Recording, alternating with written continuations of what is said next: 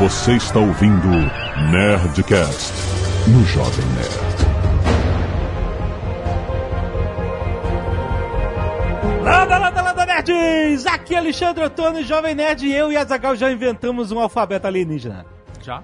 Já, cara, no ARG, não lembra? Caraca, como você não lembra? Uma parada mais foda que a gente fez. Eu não lembro de nada do Nerdcast de tecnologia do futuro, cara. Todo mundo fala, nossa, Zagal tava on fire. Não lembro de nada. Aqui é o André Souza e ideias verdes sem cores dormem furiosamente. Cara, que que é isso? Isso não é enigma do Google, é isso? Se você resolver, você tá empregado? Até o final do programa isso vai fazer sentido. Caraca, o cara é o Shyamala do... Como é que é? Repete aí. Shyamalan do Nerdcast. Co- Repete a frase. Ideias verdes sem cores dormem furiosamente. São os alienígenas, certeza. Aqui é o Atila e palavrão é que é a linguagem universal. Aqui é o Caio Gomes e aqueles são os alienígenas dos Simpsons ajudando a Terra. Nossa. Sei, as alienígenas Caio do Simpsons ajudando Tem que usar três áudios diferentes. Aqui é o Azagal e a gente tem que pegar três frases diferentes do Caio Gomes pra formar uma. Pô, são duas da manhã, meu. Muito bem, nerds, estamos finalmente aqui para falar de A Chegada, The Arrival. Grande ficção científica. A gente, né, demorou um tempo para falar Calma, de... grande, calma, calma. Não, foi uma boa, excelente ficção Vamos científica. falar sobre isso. Não, né? calma, então. É que, olha, Interestelar, a gente demorou um ano pra falar de Interestelar. Você Teve que ser digerido. Tem que ser digerido. Então, Arrival também. Nem todo filme a gente precisa falar correndo. Exato, exato. É maneiro porque a gente pode. Tem filmes que você precisa digerir mais. É isso. Exatamente. Nem todo filme dá pra ver na, no voo, né? É, exato. The Arrival, tu tem que prestar atenção. Tem, Tem, que tem que ficar. prestar bastante atenção. Logan também não dá pra ver no voo, Focar. né, mano? Mas são questões de urgência. E-mail! Canelada.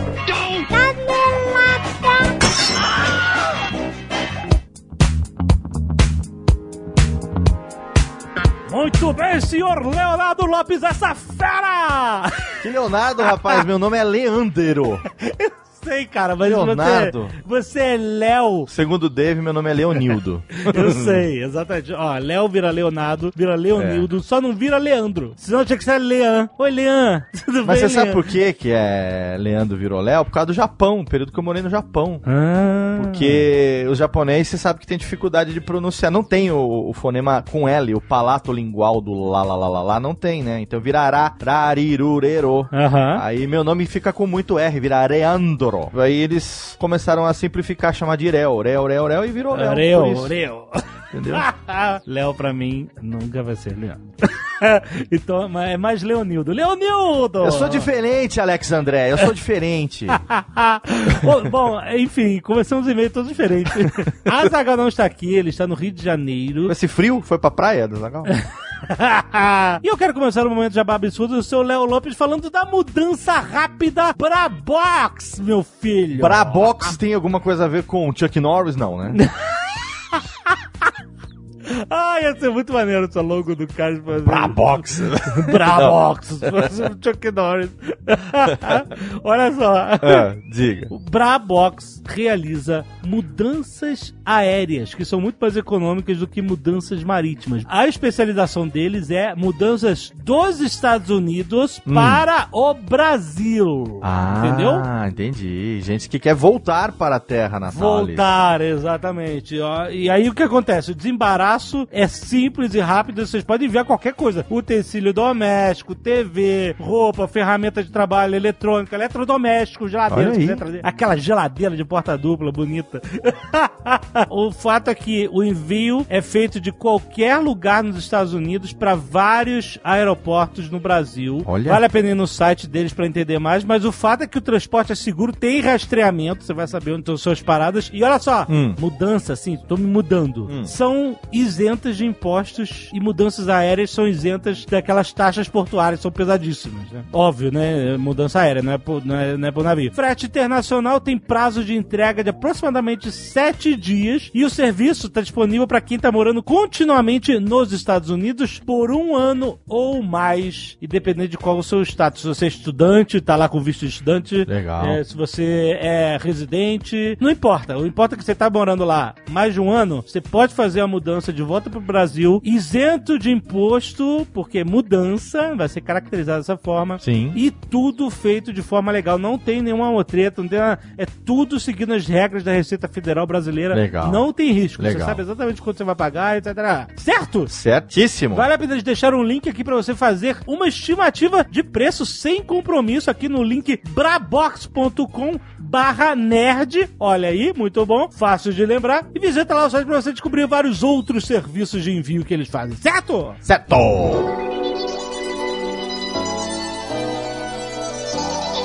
Hoje, senhor Léo Lopes, Sim. que dia é? Hoje é a última sexta-feira del mês. Oh, então é dia de Nerdcast Empreendedor, rapaz! Exatamente, em sua terceira temporada, aliás. Já está aí na sua timeline. Sim. Nosso papo com Sandro Magaldi e Flávio Augusto, do meusucesso.com. Flávio Augusto on fire esse mês, on fire. Tá on fire, tá on fire. Acabou de inaugurar o estádio novo do Orlando City, lá Sim. em Orlando. Caraca, ele tá pulando de um lado pro outro que nem um... Estrelas, estrelas, não falo mais nada, estrelas. Pois é, exatamente.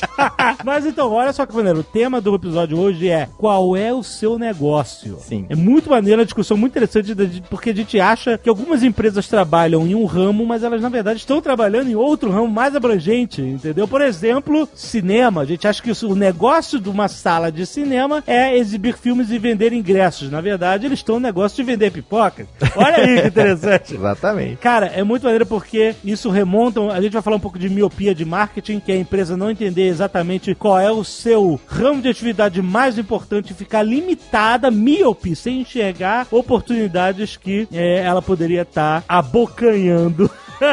por entender melhor qual é a sua posição no mercado. Cara, é um papo muito maneiro, já tá aí na sua timeline. Vai lá pra você ouvir, ouvir os recadinhos também do nosso meusucesso.com, sua escola de site de negócio, que traz todo mês esses nerdcasts extras empreendedores são muito, muito bons. E se você não quiser ouvir os e-mails e recados do último Nerdcast, você pode pular diretamente para... 19 minutos e 28 tentáculos que resmungam. Seu Léo Lopes, queria mandar um abraço. Sim. Muito apertado. Ô, louco, meu. Faustão mandando um abraço pros amigos. É, ó, mandando um grande abraço pra não sei pra quem é, antes de falar que tanto no pessoal como no profissional. Quero mandar um abraço pro meu querido Daniel Araújo, do blog Rolando 20, rapaz. Grande Daniel. Rolando. Rolando o quê? Rolando parece nome de caminhoneiro, meu. Rolando Passos Dias Aguiar. que é, cara, um blog tem um maravilhoso podcast sobre Dungeons and Dragons, cara. Olha Não é- aí. É tipo assim, D&D na veia, cara. Se quiser, se você não conhece, os caras existem há muitos anos, tem um podcast há muitos e muitos anos. Se você tá vidrado em RPG e quer ouvir um conteúdo maneiro, os caras fazem basicamente só isso. Legal. Só falam de RPG. Não do site é Rolando 20, então você já sabe. Rola 20 no seu dado e acessa aí o rolando20.com.br. Mais um podcast pra você ouvir toda semana. Muito bom. Excelente. E eu quero agradecer aos netos que doaram sangue essa semana e salvaram vidas e mandam suas fotinhos aqui pra gente agradecer. Jaqueline Dietrich, Daniel Amorim, Renato Handy, Rafael Glauco, Maurício Pedron, Rúbia Carla Pedron, Aliana Breyer, Alexandre Monteiro, Wallison Gregoli, João Vitor, Rodrigo de Bassi, Túlio Santana, Jonas Reibold, Felipe Vaz, Marcon Briam, Harrison Victor, Fernando Conceição e Vinícius José de Paula. Muito obrigado, Nerd, que vocês doam sangue e salvam vidas toda semana. Tem gente, sério, tem gente que ia morrer e não morreu Exatamente. porque vocês doaram sangue. Perfeito. É sério, cara. É porque é muito. Não dá pra gente visualizar isso, né? Quando doa sangue, você doa, vai embora e você não vê o que acontece. Com certeza. Mas, cara, isso acontece. Isso salva a vida de pessoas. Então, muito obrigado por vocês que doam sangue toda semana. Doem sangue e mandem suas fotinhos para o Nerd Cacete de Agulha, que a gente agradece aqui. Exatamente. E também ninguém sabe, mas muitas vezes você pode doar os seus cabelos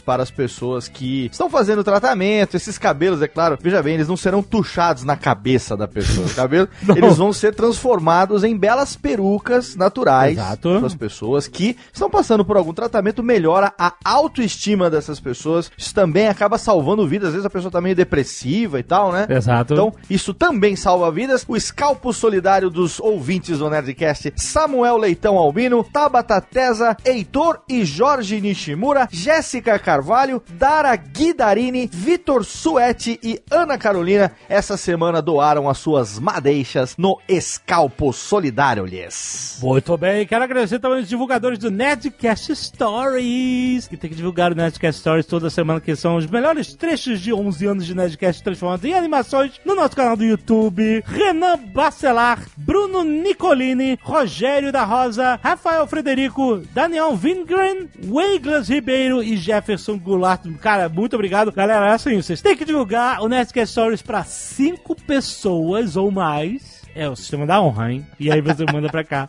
e a gente agradece. Arte dos fãs. Temos aqui essa garota é o catiço. O Matheus Santos fez a ilustração da X23 com aquela frase do Azaghal, ficou muito maneiro. Muito. Temos um Oleg muito maneiro pelo Ivan Rodrigues. Um Ozob maneiro também pelo Fábio Souza. Uma tatuagem Blue Hands pelo Rafael Santos. Olha só que loucura, muito bom. Tatuou o símbolo do protocolo muito bom.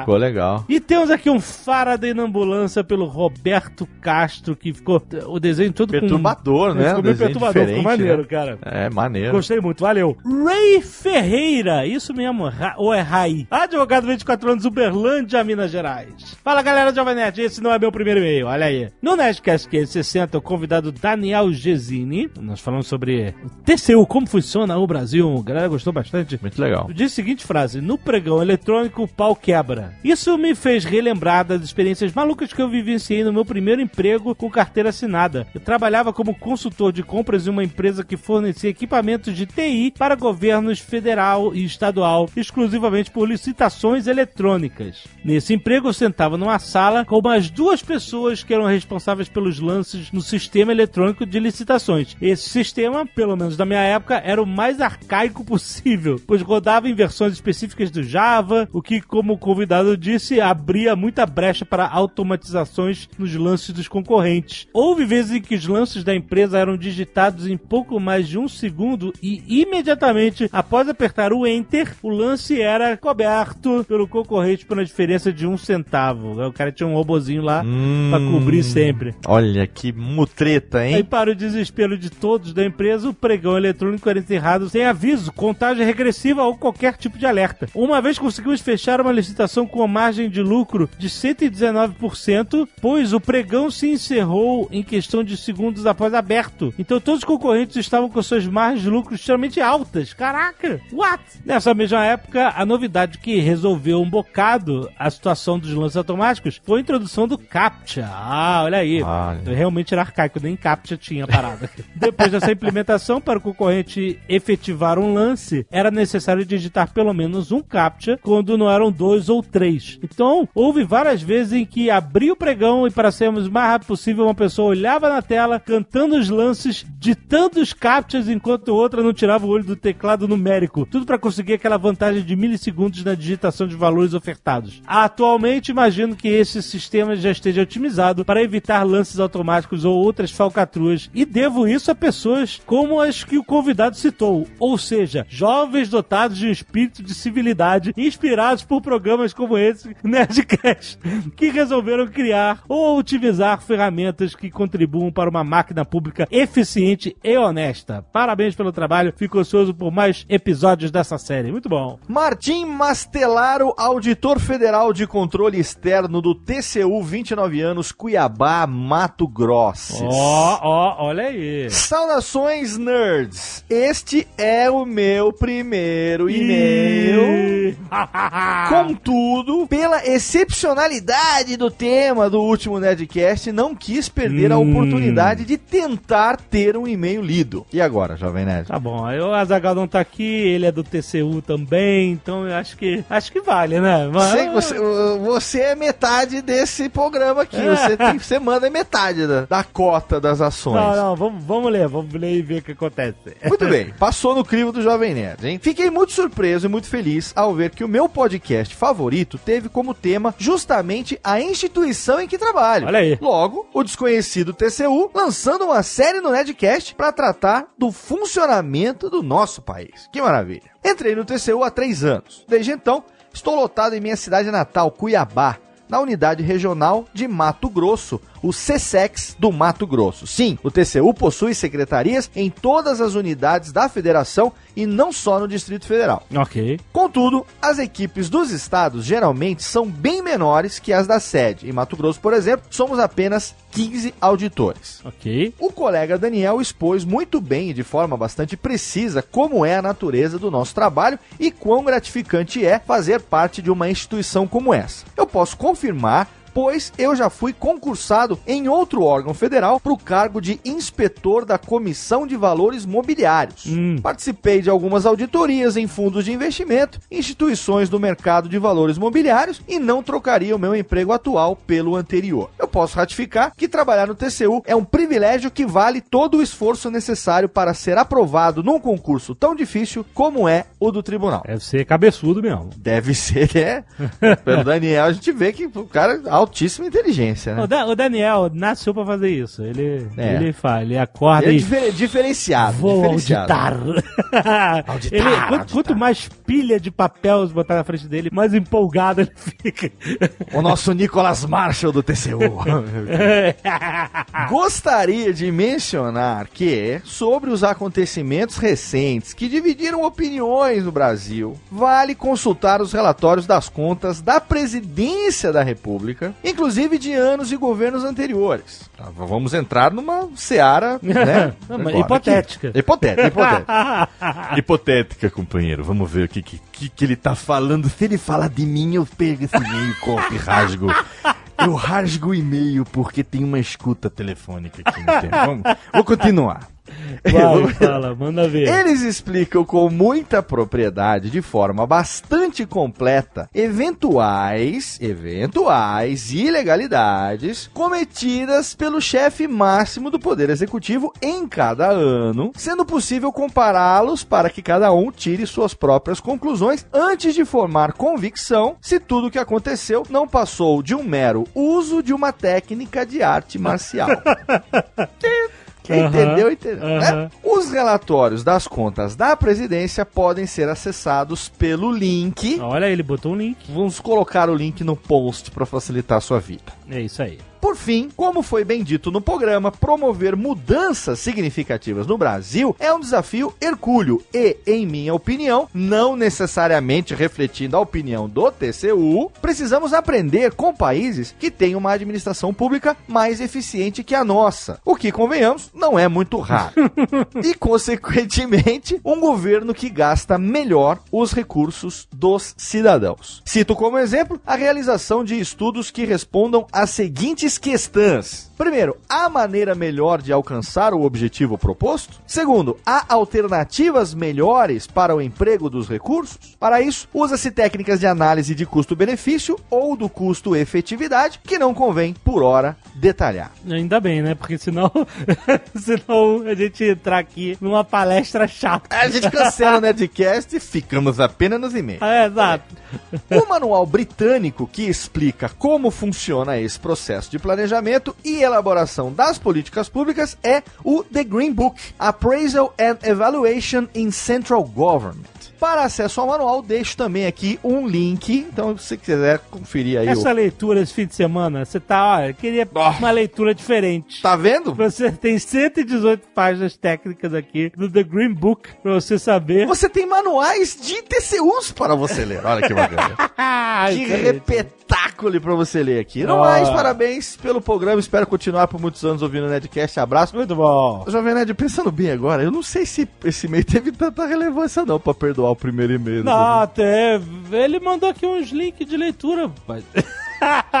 É, então se, ó, se você está com o seu British English em dia, você tem aí o Appraisal and Evaluation in Central Government. Exatamente. Tem, tem alguma imagem nesse, nesse documento aí? Olha, se tiver figura, eu vou ver as imagens aqui do da criminalidade alheia do Brexit. Brexit, é Brexit? Não, do Brexit. Vamos pro programa, Jovem Nerd. Acabou os e-mails. Corta aí. Põe da, tira da tela aí, ô vagabundo.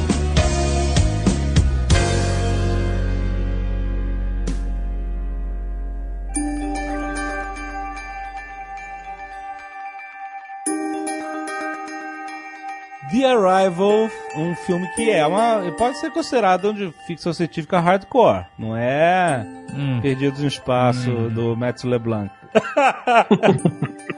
Nós estamos falando de um filme que é parado, um filme de gente sentada falando. O meu problema desse filme são as escolhas. Tá bom. Fale ok. mais sobre isso. É, São as escolhas da mulher. por quê? A escolha. Ué, como assim? Da Amy Adams? É. Na, na escolha de traduzir a parada? Como assim? Não, as escolhas dela sabendo o futuro, mas a gente já Ah, tá sabe- Ah, avançado tá. no plot. E tem uma coisa que eu tenho um problema também, que é na estrutura do filme. No começo do filme, Hum. ela entrega uma situação muito gratuitamente pra fazer sentido com o final. Não, mas muito filme faz isso. Ele, Ah, ele tem. mas é, uma- mas quando você fala que esse filme é um filme massa, não sei o que lá, e aí ele tem uma, um começo que é meio fora Ah, de começo contexto. Pra te enganar. Então, pra mas é, é desonesto isso. Não, claro que não. Pô, tá maluco? Você fala esse começo de flashback, assim, que já começa mostrando. É, você acha. Não, no início você acha tudo que ela tá em luto. Isso que o cara via Lost, todo. né? Isso que o cara via Lost. É, Não, mas é diferente, é diferente. mas Lost foi desonesto. mas então, o filme, ele. Como a gente né, tá falando obviamente com spoilers, o filme deixa você achando que ela tá o filme inteiro de luto, que a filha morreu. Que ela tá vivendo uma vida que não tem mais nada na vida. É só assim pra alguém encarar a vida universitária. Exatamente. Por isso que o filme faz todo sentido acadêmico. Bom, e aí, quer dizer, a gente vai descobrir depois que isso era um, era uma, um plot twist, etc. Não era um plot twist, foi uma jogada desonesta que não faz sentido. quê? Porque Não. a história ela é entregue de forma linear, mas esse começo tá fora de, do, do linear. Mas é, é uma entrega circular. A história da língua nova é que é uma língua circular, que ela, a linearidade do tempo se perde. O filme mostrou isso na estrutura do filme. Aí, ó. Mais ou menos, mais ou menos, porque o filme não é todo é, fora de linha. Não é todo de- circular. É, exato. Ele só tem um momento no começo pra te gerar uma expectativa. Mas você não tem esse circular na história inteira ou na forma inteira que o filme aparece. Regularmente, não é? Tipo, de tempo em tempo você não avança pro futuro? Não. Sim, sim, regularmente. Sim. Não. Sim. Claro que não. Toda hora ela pensa na filha. E, e aí você vê a imagem dela com a filha mais nova, com a filha mais velha, com a filha falando eu te odeio, é, com a filha brincando com a Lula de brinquedo. Mais ou menos no intervalo de um ano e meio. Que é o quê? Tipo, os intervalos que ela vê a filha são esses intervalos de um ano e meio, que é os 18 meses que a língua faz a volta. Ah, tem isso. Eu não percebi nada disso. Como é que é? 18 meses? É, é, assim, primeiro eles falam que o contato da nave acontece a cada 18 horas. Hum. É, Tipo, a cada 18 horas eles podem subir de novo lá e, e entrar com o canário. Aham. Entrar com o canário. Um canário dos Simpsons, né? Entrar com o canário e com o Sting. Mas aí o- os flash forward que ela tem é intervalos de um ano e meio, de 18 meses. Não tinha percebido Tanto que isso. o presidente chinês, o general chinês, fala: ah, há um ano e meio atrás você me falou tal coisa. Olha só. E por que 18 meses? Aí. É, porque não é a mesma, não é a mesma proporção de 18 horas que eles podiam ir lá. Só o número, 18. Só o número 18. pra fazer uma graça. Não é? Não é a mesma proporção. Não, não. Aí é Caio. Eu sou de biológicas, eu não faço conta. É, não é, Caio? 18 horas não é a mesma proporção de 18 meses. É outra forma de contar. Não é a mesma proporção, então é, você trocou de base ali, você foi para um sistema com horário diferente, já quebraria essa proporção de 18 horas e 18 meses. Acho que é só pela poesia do número que eles fizeram esses Só 18. tinha esse 18. negócio de 18 horas pra ir pra ir lá de volta? Tinha, lembro tinha um intervalo né? de tempo pra entrar na nave. Mas an- antes da gente começar, só que só pra gente poder falar um negócio que vocês estavam falando do começo do, do filme e tal, tal. Esse filme ele foi inspirado num, li, num, num conto, na verdade, que se chama Story of Our Life. Pois é, eu queria ler esse conto, só que só vende em livros de coletâneas gigantes e caríssimos. Aí eu Ah, é? desisti. Sto- Como é que é o nome do conto? Story of Our Lives? É isso? Of Our Life, yeah. Mas você consegue achar ele num livro que chama Stories of Our Life and Others. Você compra no Kindle, não é caro, é baratinho até. E esse conto tá, tá embutido nele. Baratinho pra você ganhar em euro. Como é que é o conto? Qual é a estrutura do conto? Então o conto ele começa mais ou menos igual, falando da filha dele. Mas a coisa legal do. Dele? É um. É um... A filha dela, desculpa, a filha dela, desculpa. É. Mas a coisa muito legal do conto é que ele é escrito de uma maneira que quando você tá no passado, ele tá utilizando uma estrutura de sentenças diferentes. Então ele tá utilizando o past tense quando eles estão falando do passado e quando eles vão pro presente, eles vão indo. Então você consegue ver que a estrutura do, do livro vai mudando os tempos e você percebe em qual parte ele tá. É muito legal. Tá assim, falando maneira... de conjugações verbais, é isso? Isso, é. Então as conjugações vão mudando no meio, mas de uma maneira que não, que não parece fazer sentido, mas quando você entende a história, você fala, putz, que, ba- que bacana. Então é bem legal. Mas a história é basicamente essa: chegam umas naves alienígenas no mundo todo, e aí tem essa linguista que vai lá conversar, tentar estabelecer contato com os alienígenas, certo? Isso, tentar decifrar, descrever a linguagem nave eles da Apple que ignoraram o mercado brasileiro. é, não veio nenhuma no Brasil, exatamente. Eles não sabiam exatamente criar uma relação entre elas, por que que elas pousaram naqueles lugares. Mas então, as naves descem, e você tem os alienígenas dos Simpsons lá. Pois é, porque quando eles entram na nave, aparece só aqueles pezão, né? Aquelas pernocas gigantes de alienígena. Isso. Só que depois, quando ela entra no interior da nave, de fato, eles são muito maiores do que eles se apresentam no primeiro momento pra ela. É, Eles estão mostrando a canela só, né? É, exato. Ele só tava mostrando ali o... Exatamente, exatamente. Tipo a mamãe do, dos Muppet Babies. Você só via a canela dela. Eles me lembraram muito um, um povo que aparece numa filmagem submarina. Aham. Os caras estão no, no Golfo do México trocando um cano, coisa assim, aí passa um povo boiando com uns tentáculos gigantes, assim, era igualzinho. Eu achei muito caído o nome que eles deram pros aliens. Abbott e Costello. Tinha que ser Piadinha. Kank and Kudos. Não, tinha que ser Kangan Kodos. É, era. Por quê? Ah, por causa dos Simpsons. né? É, aí, exato. Per- Porra, essa referência é foda. Ia ser muito foda, né, cara? Esse é, já é um aspecto de sci-fi hardcore. Você não ter alienígenas humanoides, entendeu? Se fosse Star Trek, era, era um ser humano com uma pinta na cabeça. Era um alienígena. E eles falariam inglês. é, ia ser muito mais rápido. História resolvida. Mas eu quero dizer o seguinte, eu achei muito foda serem uns seres meio incompreensíveis, né? A gente pensa em polvos, porque eles têm aqueles tentáculos e tal. Mas na verdade, por mais que pareça um animal da Terra, o que eu quero dizer é que as probabilidades de um ser crescer em, em outro planeta com condições que a gente não faz ideia de quais sejam para a evolução da vida e eles adquirirem uma forma humanoide, talvez seja uma chance em um elevado a, sabe, centenas de números, porque são muitas condições muito específicas que tem que ser alcançadas pra gente chegar ao nosso formato, por exemplo. Se tivesse dinossauro na Terra ainda, se tivesse caído meteoro, não tinha gente. Se você visitasse aqui em qualquer outro intervalo, um milhão de anos antes, você não ia encontrar muito esse formato. Então, e aí eu queria perguntar pro Atila, falar justamente isso, é, um pouco sobre a biologia extraterrestre que eles mostraram no filme e como é que seres podem evoluir, sabe, em, em condições que a gente não, não espera. A primeira coisa que me marcou foi eles usarem uma linguagem visual, porque, assim, normalmente você espera que um sentido de visão aguçado evolua no ambiente que deixa a luz passar. Aham. Na hora que eu vi que eles soltavam aquela fumacinha preta, eu falei, uai, mas como é que os bichos enxergam a fumacinha? E como é que eles evoluíram uma visão se o ambiente deles é esse ambiente todo esfumaçado, assim? É, Faria bem mais notado, sentido né? eles estarem se comunicando pelos cliques e pelos sons, né? O ambiente é todo esfumaçado. Bichinho vieram de Amsterdã, né? Vieram de Amsterdã, bichinho. sabe? Olha aí. Ah.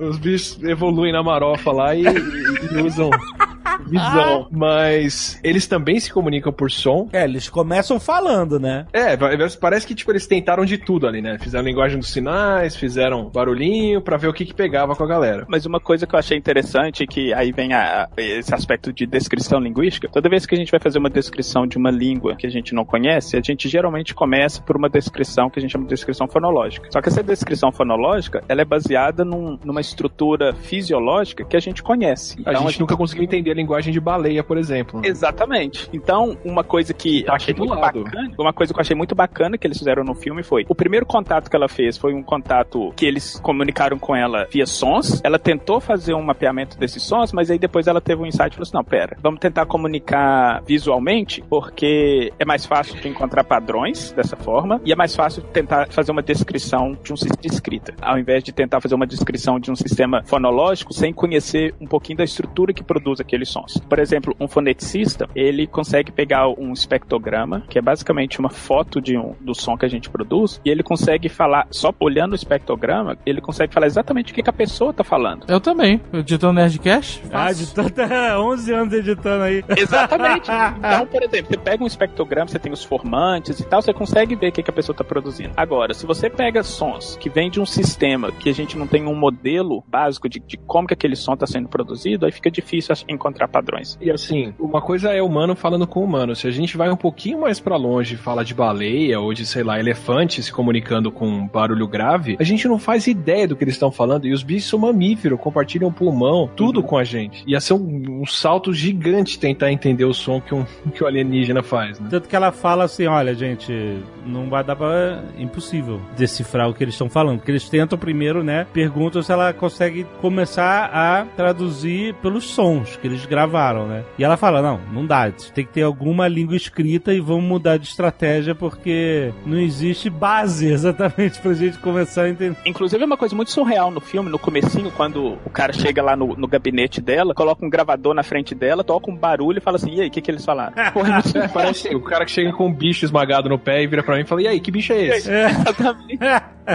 Exatamente. Não, mas o legal é porque é um general lá tal. Então é meio que mostra que os caras não tinham noção nenhuma do que eles estavam fazendo. E o cara achava que era só chegar lá e fazer três coisinhas e tava resolvido. Eu acho que é bem legal pra mostrar que os caras estavam completamente perdidos nos próximos passos do que fazer. Nossa, mas Não, então, mas, mas voltando na biologia do. Eu, eu, eu tava nessa questão do tipo, pô, se os bichos não vivem na, na marofa ali, como é que eles enxergam pra fazer isso, né? Não, porque eh, eles não estavam debaixo d'água, né? Porque a princípio eu pensei que eles estavam em um tanque. Parecia. Mas não estavam. É, parecia que era tipo tinta de, de, de lula, né? Parecia que quando ele soltava a tinta era como se estivesse na água mesmo. Parecia um- uma atmosfera mais densa do que a nossa. É, mas que não era líquida, por não, exemplo. porque quando ela tá lá dentro, ela não sofre. Sim. Ela não, não- Ela tira o capacete lá dentro, né? Ah, não, na, na, na parte interna da nave não. Só na parte no Não, dock a- lá. Não, ela tá sem capacete. Não, tem uma vai parte que é o, vit- o aquário, vamos dizer. É, o aquário. No aquário ela tira o capacete. Mas dentro, dentro do aquário, ela, ela tá ela sem tira capacete. Ela tá ela sem. tira também. Ela tá sem. Tanto é que o cabelo dela tá meio que mexendo, parece que tá dentro da água, mas Mas então existe uma, uma gravidade, uma- uma- alguma coisa que é diferente lá dentro, né? Eu vi o comentário do diretor e do produtor falando. Segundo eles, a parte dela dentro da nave, tirando o capacete, foi meio que tipo licença poética pra gente poder ver o rosto dela, assim. É tipo uma viagem dela também, né? É, foi tipo, ah, aqui desencana. Ela é, finge que ela tá lá. exato, exato. Veio, pa- pareceu um pouco isso. Minha agonia interna era essa, né? Os bichos não estão num ambiente super turvo e, no entanto, eles têm uma comunicação baseada em visão. Mas a gente não sabe como que aquelas manchas aparecem em outros espectros de cor, assim. De repente, sei lá, o- um espectro vermelho ou infravermelho, ou coisa assim, atravessa aquela atmosfera densa deles. Numa boa, Ó, o Tumburutaca aí. e os bichos estão conversando com uma cor que a gente não enxerga. Exato, exato. Pulando em cima. Agora, eles estavam de parabéns, porque eles estavam escrevendo tudo ao contrário naquele vídeo lá, né? Tem isso. ou, ou ela tava vendo ao contrário e interpretando certo. Pa- Parabéns também. Mas assim, às vezes o contrário pra ela passou a ser o certo. né? A gente lê tudo ao contrário. Existe simetria circular na coisa, que o André falou. Você vai de um lado pro outro, os sinais eles se repetem. Então você pode escrever de um lado ou de outro é a mesma coisa pra quem escreve e pra quem lê. é um anagrama circular. É, exatamente, exatamente. Que eles até falam que a complexidade de escrever aquilo, que cada uma daqueles símbolos, ele tem que ser simétrico. Então, ele, se você vai para um lado ou para o outro, ele tem que escrever a mesma coisa. Então, eles precisavam construir esses, eles mantendo essa simetria para os dois lados. Então, é por isso que ele estava escrevendo ao contrário e ela via da mesma maneira. Que não é o que acontece com o nosso alfabeto, né? Que ele é, tem lado para se escrever.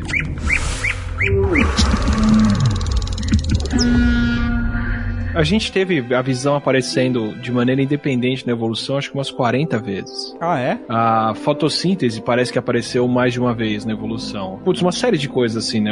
A natação, o voo. Então, tem um monte de coisa que às vezes parece forçação de barra, mas a gente já viu acontecer tanto aqui no mundo real que, tudo bem, de repente, dadas as mesmas condições em outro lugar, a solução é sempre a mesma, sabe? Aham. O olho com câmara por onde a luz entra é meio que universal. Todo bicho que desenvolve luz acaba usando alguma configuração disso. Então, de repente, mesmo que o olho. Se você tivesse um planeta alienígena que recebe luz suficiente e tem atmosfera transparente, vai aparecer uma solução como o olho e ela vai ter mais ou menos esse formato, sabe? Uhum. Tem restrições físicas que não dá pra fugir. Certo. Então, a aparência dos bichos tem a nossa limitação de imaginar uma coisa que a gente nunca viu. Faz sentido, assim, ele pode ser um pouco parecido porque você vai ter meio que uma solução pro mesmo problema. Tendo condições parecidas, você vai. Mas, por exemplo, uma coisa que a gente nunca leva em conta nos filmes de ficção científica científica. Gravidade dos outros planetas. Sempre equiparável à Terra. Até no Perdido em Marte, que tem uma Marte pouco maior que a metade da Terra, né? Ela tem o quê? ó, 60% do tamanho da Terra? Mas é menos denso, né? É, mas enfim, tem menos gravidade do que a Terra, muito menos. É, não, é, não é que nem a Lua pra dar aqueles pulinhos. É uma coisa entre a nossa gravidade e a da Lua. E eu fiquei reparando isso no filme. Será que eles vão levar em conta a gravidade diferente? E eu notei que eles meio que iam escondendo, sabe? Eles não mostravam muito ele caindo, correndo, co- objetos caindo. Eles simplesmente disfarçaram. É tipo, você já percebeu que o Frodo, depois que o Gollum morde o dedo dele, e aí depois que acaba a cena no vulcão, a mão sem dedo nunca aparece. Nunca mais aparece. Eles fizeram isso de propósito, acredito eu, pra você não. Você tinha que estar se emocionando por outros motivos e não falar assim, ih, caralho, olha lá, o cara tá sem dedo e tal. Entendeu? Eles sempre abraçam os hobbits com a mão esquerda, então você nunca mais a mão. Então foi mais ou menos isso que eles fizeram no, no Perdido em Marte, né? Eles não mostraram coisas que seriam evidentes pra denunciar que o planeta tem gravidade diferente da Terra, entendeu? E aí você leva isso em consideração. E aí o que acontece? A gente nunca viu um filme que os caras, pelo menos eu não lembro de ter visto um filme que os caras vão pra um planeta de gravidade mais densa e que o- todo mundo Sim, fica sim. colado no chão ou com uma dificuldade de andar. Nenhum episódio de Star Trek em 40 anos. Com aquela nave chacoalhando que era só a câmera. Mas se você parar pra pensar, cara, imagina que uma criaturas é, inteligentes se desenvolvem em um planeta que é mais denso que a Terra, maior que a Terra, que tem uma gravidade mais forte que a Terra, né? Eles Eles vão ser menores. vão ser menores, olha, isso que eu queria saber. Vão ter que ser menores, assim, não- se eles são feitos dos mesmos materiais físicos que a gente, eles têm que ser menores, porque você não suporta um corpo grande numa gravidade maior. O próprio organismo tem que se suportar, não é só o fato de você ter que andar pra lá e pra cá, né? O organismo todo, o sangue tem que bobear, etc. Isso, você tem coisas simples, tipo a coluna de sangue, ela tem que circular pelo seu corpo. Se a gravidade é maior, a coluna de sangue vai subir menos, ou precisar de um coração muito maior para poder subir a mesma altura. Aham. Então é mais econômico energeticamente você ter um ser menor que não vai precisar de um coração tão poderoso para bombear numa altura muito grande. Se você não vai ter material biológico duro o suficiente pra formar um esqueleto que mantém um bicho grande em pé, sabe? Olha, interessante, interessante. Mas em compensação, você tem uma gravidade menor, o bicho pode ser gigante, como parece ser o caso desse filme. Uhum. Com a cena que ela entra na, na marofa lá, o cabelo dela fica boiando, parece que ela tá numa gravidade menor e os bichos são muito maiores, né? Sim, sim, interessante. Olha aí. E é uma coisa muito legal, porque dado o que o filme mostra, a tecnologia entre o Kogos e, o, e nós é tão diferente que eles poderiam muito bem estar com a gravidade da Terra do lado de cá do vidro, e do lado de lá do vidro tá com a gravidade do planeta deles. Ah, sim, eles viraram a gravidade na, naquela entrada, porra. Então eles têm completamente domínio daquilo. Aliás, você vê no final, quando as naves vão embora, que elas nem vão assim voando pro céu formando arco-íris Elas que tem a nave somem, né? Elas simplesmente somem, formando uma. Sabe, elas meio que se mesclam com a nuvem e somem, né? Então, ou seja, é uma coisa que completamente fora da nossa realidade, do que a gente imagina como viagem E interestelar. aí já entra até E no ponto de, tipo, nem presta atenção nisso também, né? Tipo, no, no, no É, nosso... nem importa, né? É se elas são assim ou não, de onde elas vieram, né? Exato, exatamente. E você pode até ir mais longe e pensar, aqueles caras estavam lá mesmo ou não? Olha, Caio Gomes. Porque eles desapareceram. Pode ser muito bem que fosse só um. Baseadão, Pode ser um baseadão gigante. geral. A marofa tava lá, já vai. Os caras entram na nave já tocando Bob Marley. A fumaça tá pegando fogo já. Aquelas pernas, na verdade, não são pernas, são tipo os dreadlocks, né? Descendo. Ele escreve com dreadlock. É, eles flutuam, né? Eles não têm pernas, estão flutuando. Também. Você só tá vendo as berolas dos dread. É por isso que a fumaça sai preta ali, né? Então, mas se você for pensar, até você tem aquela questão, porque eles falam, ah, eles tentaram furar a nave, não conseguiram, explodiram coisa, não conseguiram. blá, blá. Aqueles bichos estavam lá mesmo ou não? Ou será que era uma A, a manifestação? nave saindo pode ser o logout da nossa simulação, né? Ó. É, exatamente, exatamente. Então, até esse ponto dá pra poder pensar no, no, no filme que não era necessariamente uma nave que estava lá. Isso é, é bem legal, porque como o Atila falou, não importa, na verdade. não- é, o filme não precisa entrar nos detalhes já, e eles entraram com uma- um motor de dobra e vieram voando. Aham, Dane-se, é, não importa não, isso. não precisa, exatamente. Dani, se você der uma cheirada nessa fumaça aqui, você não vai nem se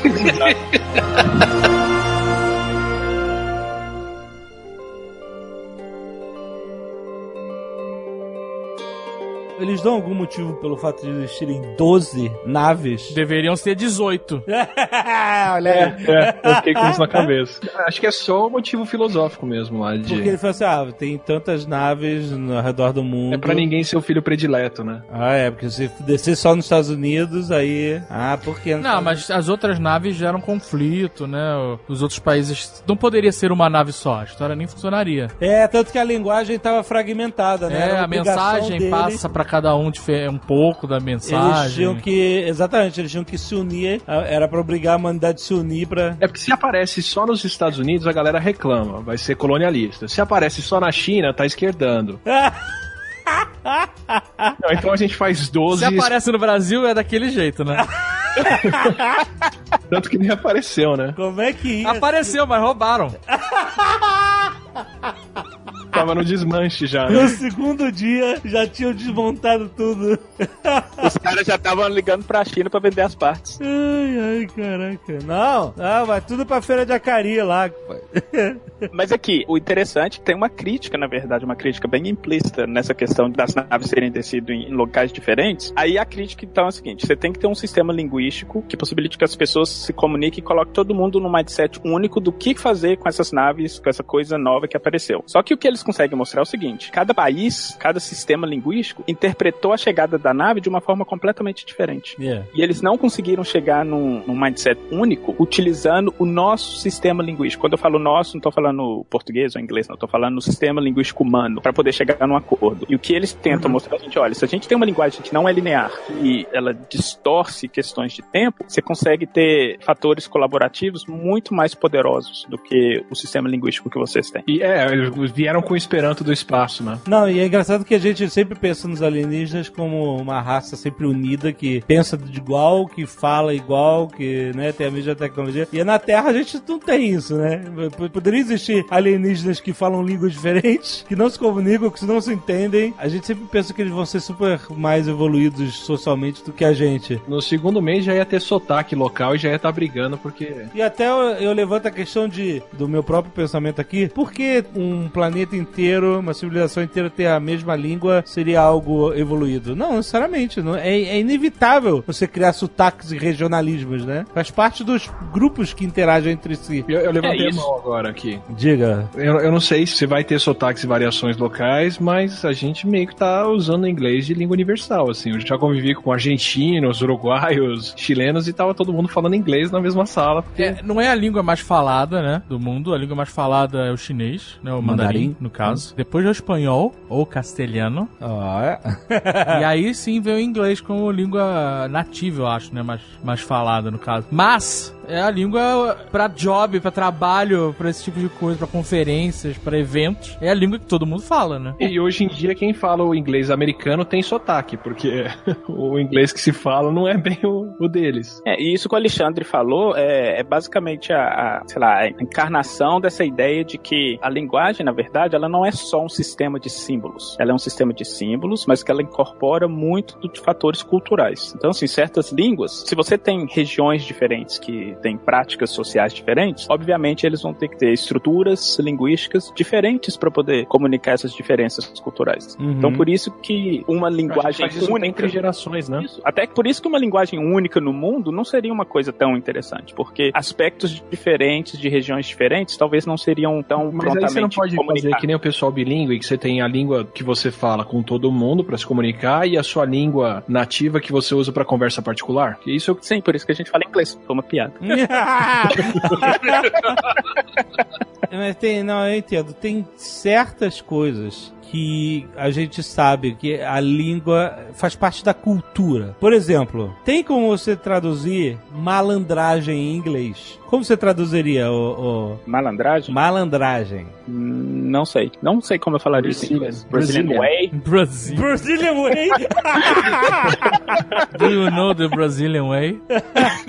Do you know the malandragem? Do you know the malandro? Tem, ex- existem termos lá que você pode dar pra um malandro, tipo crook, tipo swindler, rascal. É, Grifter. é, é, mas tipo assim, não é exatamente o que o termo diz, dita pra nós culturalmente, entendeu? O cara É, tem e, que e ter- assim como nos Estados Unidos tem vários termos que no Brasil não, não são vai traduzidos traduzir. ao pé da letra. É, Eu posso dar um exemplo disso. Eu fiz um estudo aqui que foi o seguinte: eu queria ver como que as pessoas descreviam coisas que a gente faz com as mãos. Então, o estudo foi o seguinte: eu mostrava um verbo, pra- tinha que ser gente que sabia português e inglês. Eu mostrava um verbo escrito, não, não pronunciava, só mostrava o verbo e falava com a pessoa assim: faz essa ação, performa essa ação. E eu filmava isso. E foi interessante que aí depois eu peguei esses vídeos, aí eu dei pra uma outra pessoa e falei assim: descreva o que o cara tá fazendo. E era engraçado que eu mostrei oito verbos diferentes e o cara fez esses oito verbos. Quando eu mostrei o mesmo vídeo pra uma outra pessoa, ela descreveu todas as oito ações usando dois verbos só. Porque a ideia é a seguinte: Tradu, né? eu vou, vou dar um exemplo dos verbos. Acho que todo mundo aqui sabe inglês, vai, vai entender o que, que significa grab. Entende? grab.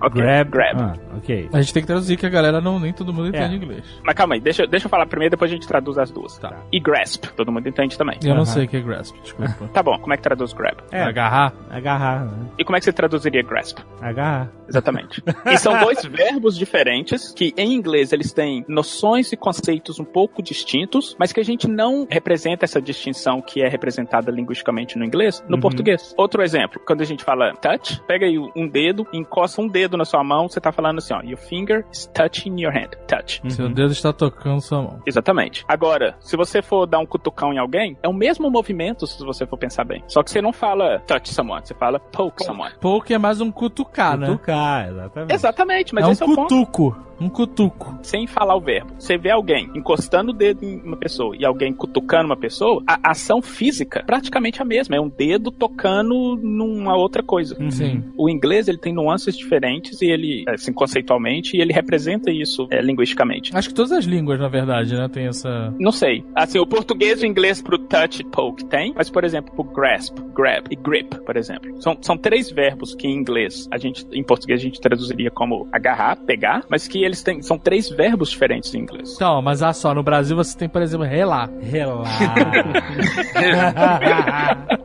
Ele tá me relando. É, é um outro verbo, entendeu? É outro sentido, completamente diferente. Mas já tem a maldade aí, né? Às vezes não, às vezes Não. não. Mas olha que interessante, você não rela alguém com o dedo, rela? Depende da sua. de- Aí, aí você tá julgando demais.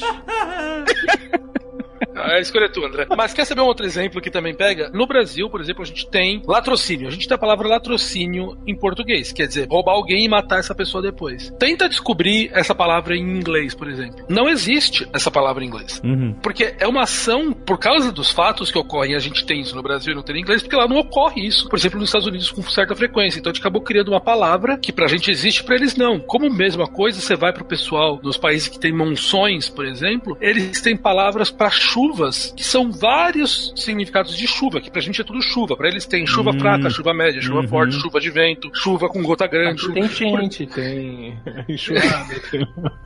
Porque, porque a língua se adaptou para as necessidades que a gente tinha. É impossível você falar que uma pessoa estaria em condições completamente diferentes de outras e depois de 200 anos elas não desenvolveriam palavras específicas para as necessidades que elas têm. A não ser que elas teriam que estar exatamente nas mesmas condições o tempo todo. Olha só, fui no Google Translator e botei latrocínio. E ele traduziu como robbery. Só, só roubo. Ele não, ele não sacou, entendeu? Até aqui, sugeriram uma edição. Eu botei robbery followed by murder. Só tá melhorando esse Google Translate também. Mas, é, mas esse, é- esse é o, essa é a tradução. Enviar. Obrigado. Continue melhorando a qualidade da tradução.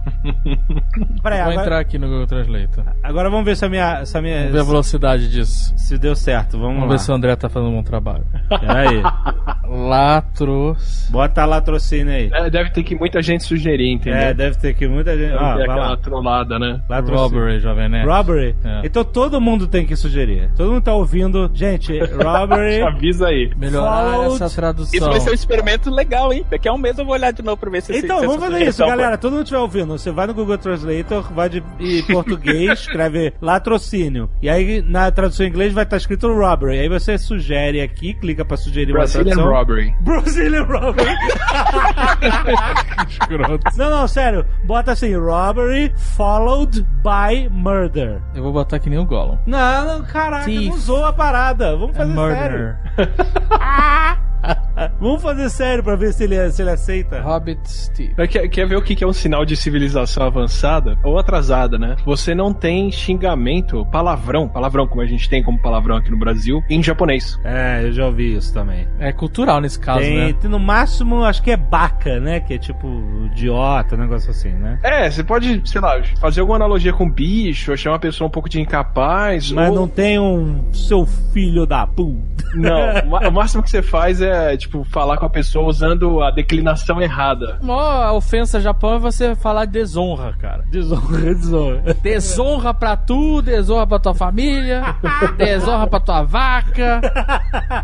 Mas a gente tem uma forma de externar essa emoção de raiva com a linguagem. Eles têm com. Eles são ninja, né? Eles cortam a cabeça do cara. Mas olha só, por exemplo, puta que pariu. Outro dia eu tava analisando. Puta que pariu, pra explicar pro gringo é muito difícil. É tão abrangente o uso do puta que pariu. Você pode usar o puta que pariu, tipo, ah, sei É, lá. mas aí é complicado, porque tipo, Qual- porra, caralho, tudo é pra gente. Não, mas o puta que pariu é muito, cara. Não tipo é, tudo é. assim- Não, mas é muito, mas por exemplo. Caralho, caralho, é fácil de explicar. Caralho é fácil de explicar pro gringo. Caralho é dick, é isso. Mas você usa caralho pra qualquer coisa. Mas você viu, já viu o filme novo? Caralho, que foda. Você não tá falando piroca, que foda.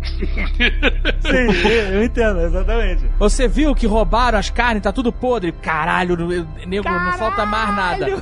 E é, é o mesmo sentido. É, tipo, puta que pariu. Palavrão no Brasil, Tipo, se ele serve pra qualquer coisa. Depende só do tempo que você demora pra falar ele e da entonação. Você fala caralho é uma coisa, você fala caralho é outra.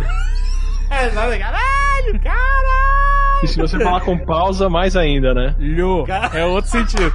Aí é admiração, né? Caralho.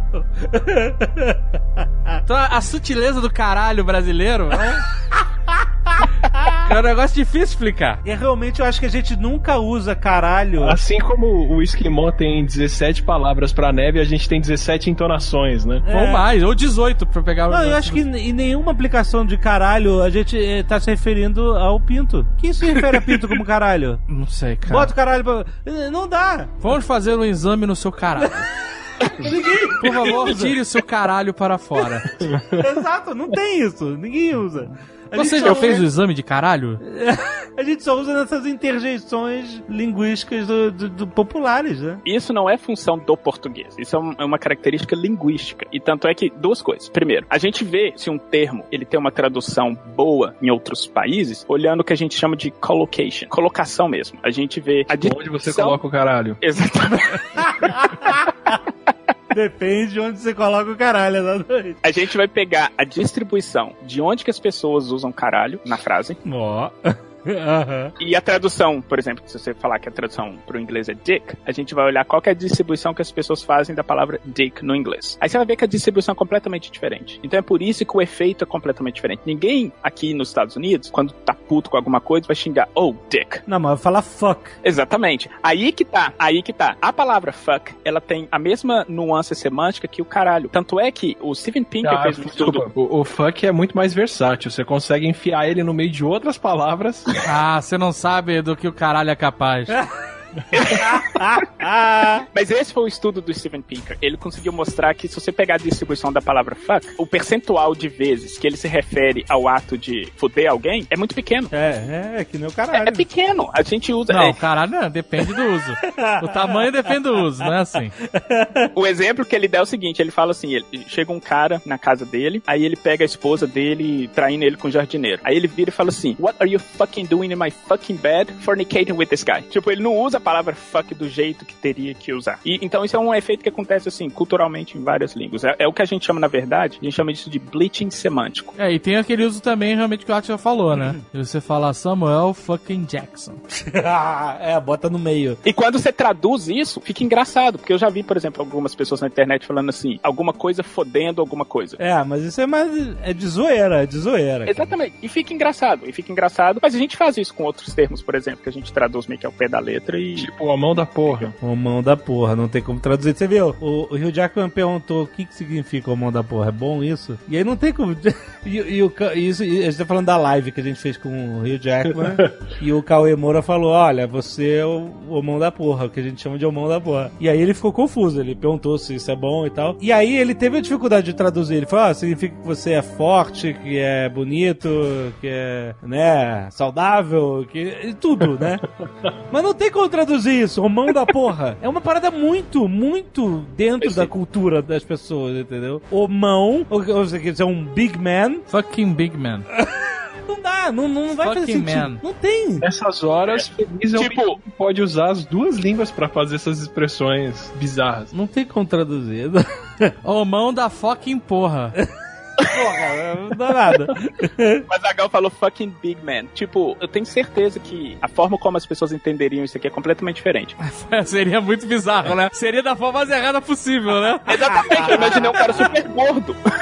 É, gordão, é o gordão.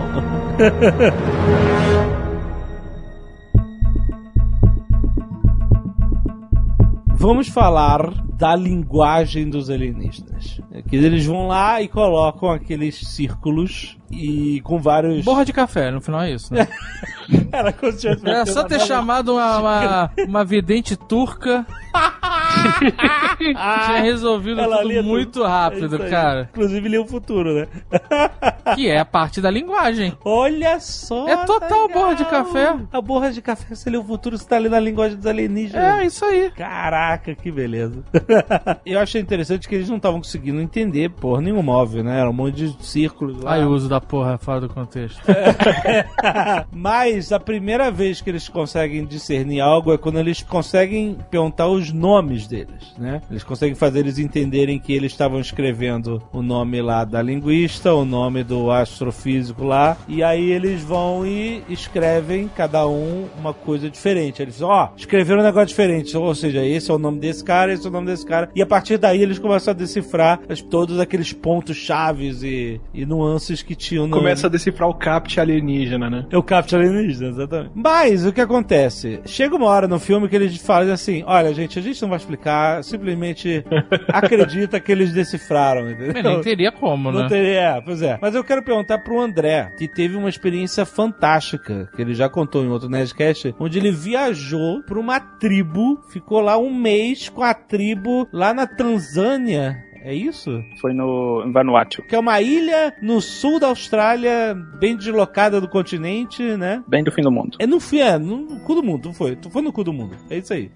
e você ficou lá para fazer um estudo relacionado à linguagem também, não foi? Só pra contextualizar esse papel da linguística no filme, o que eles tentam trazer no filme é essa ideia que a gente chama de relatividade linguística. E de novo, eu vou simplificar muito, se tiver linguistas ouvindo, eles vão ficar putos, mas simplificar pra poder explicar essa ideia. A ideia de relatividade linguística é simplesmente essa ideia de que a gente faz a seguinte pergunta: a forma como você pensa é influenciada ou não pela sua linguagem? Aí você pode pensar assim: ah, mas é óbvio que é. É que no filme eles falam que sim, né? Que a forma como você vê o universo e tal, é ele é baseado na sua linguagem. Mas olha só, a gente pode pensar que funciona da seguinte forma: você tem um- uma cognição e você expressa essa cognição via linguagem. A outra forma é a seguinte: você tem uma cognição, mas essa sua cognição ela muda a depender da linguagem que você usa. Ah. E essa é a questão da relatividade linguística. E o que eles estão, que é exatamente o ponto inteiro do filme. Dentro da linguística é uma teoria já bem velha, assim, tem muita evidência de que a, a pergunta é errada. Se perguntar se influencia ou não é errado. Mas o, o outro ponto que eu acho interessante é o seguinte: como que se faz descrição linguística? Quando a gente chega num lugar, igual eu fui para Vanuatu, que a gente não sabe nada da língua dele, nada. Como que a gente começa a fazer uma descrição linguística? A primeira coisa que a gente faz é achar padrões fonológicos e a segunda coisa que a gente faz é ver se tem um sistema de escrita e achar padrões de escrita. Só que a gente não faz eu acho que eles fantasiaram isso um pouco no filme, que é do tipo, eu, André, você, aí mostra o nome, aí eles já identificaram, olha, isso é um nome. Na verdade, o que a gente faz é o seguinte, a gente coleta o que as pessoas escrevem, sem saber se ela tá falando nome, se é nome de lugar, se é nome de pessoa, se é um verbo, e a gente começa a achar padrões do tipo, olha, essa palavra aqui, ela sempre ocorre na segunda posição na frase. Quando eles estão fazendo pergunta, ela muda pra primeira posição. Uhum. Essa outra palavra aqui, ela sempre ocorre no final quando eles estão querendo falar uma coisa negativa. Mas quando é uma coisa positiva, ela vai pro começo da frase. É assim que a gente faz uma descrição linguística, e foi isso que ela tentou mostrar de uma forma muito sci-fi, assim, no filme. Que é basicamente o seguinte, achar padrões. Aham. né, encontrar padrões. Isso é difícil e é demorado. Eu acho que o filme fantasia um pouco de mostrar que a gente consegue fazer isso, sei lá, em cinco dias.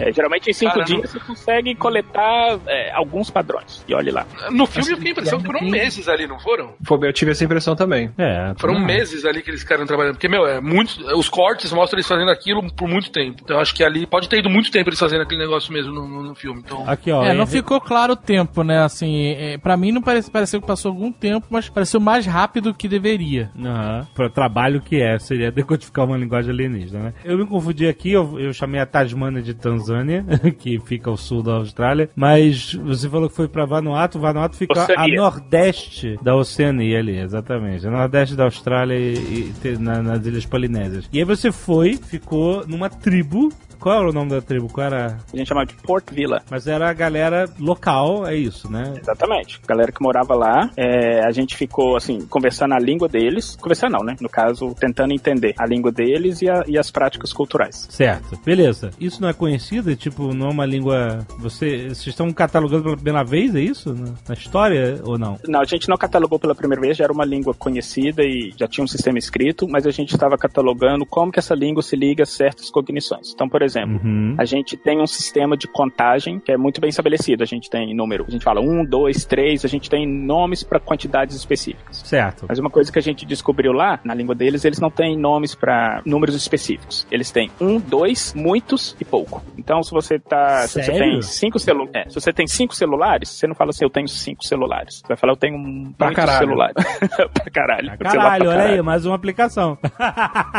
Então a gente estava tentando descobrir como eles não têm essa representação numérica específica, Uhum. como que é a cognição deles com relação a tarefas que a gente precisa de números específicos. Caraca, que bizarro. Você tá falando. É, isso é verdade. Se eles não têm um número correto, assim, além de dois, três. é, Realmente muda a forma deles pensarem, né? Como é dito no filme, né? Exatamente, a ideia é essa. E Então, como que eles fazem as contas lá? O que que muda? Na verdade, assim, eles conseguem. Porque a gente tem o que a gente chama de percepção física visual. Isso eles têm, óbvio que eles conseguem ver a diferença entre 4 e 5. Mas eles não codificam essa diferença linguisticamente. Então, para eles, se você tem quatro celulares e cinco, linguisticamente é a mesma coisa. E isso acontece. A, a gente vê isso na nossa linguagem, por exemplo, em questão de sotaque, por exemplo. Vou dar um exemplo. Se você for pro norte do Brasil, a irmã da sua mãe é sua tia. Mas lá em Minas, a irmã da sua mãe é sua tia. Fisicamente, eu acabei de produzir dois sons completamente diferentes. Eu falei tia e depois tia. Só que cognitivamente a gente classifica isso como uma coisa só. A gente não percebe essa, a gente percebe essa diferença. Então, se você fizer um tirar uma foto do seu cérebro enquanto você está processando essas duas coisas, você vai perceber essa diferença. Mas a gente classifica cognitivamente isso como uma entidade só. E é exatamente o que eles fazem com números. Então, se você mostrar quatro coisas e cinco, cognitivamente aquilo vai ser a mesma coisa. Eles não vão codificar aquilo diferentemente porque eles têm um termo só para aquilo, sendo que a gente tem termos específicos para quantidades específicas. Mas eles conseguem fazer contas, por exemplo. Se eu vir e falo assim, olha, eu tenho quatro disso aqui e ganho mais quatro disso aqui, com quanto que eu vou ficar no total? Aí eles respondem assim, muitos.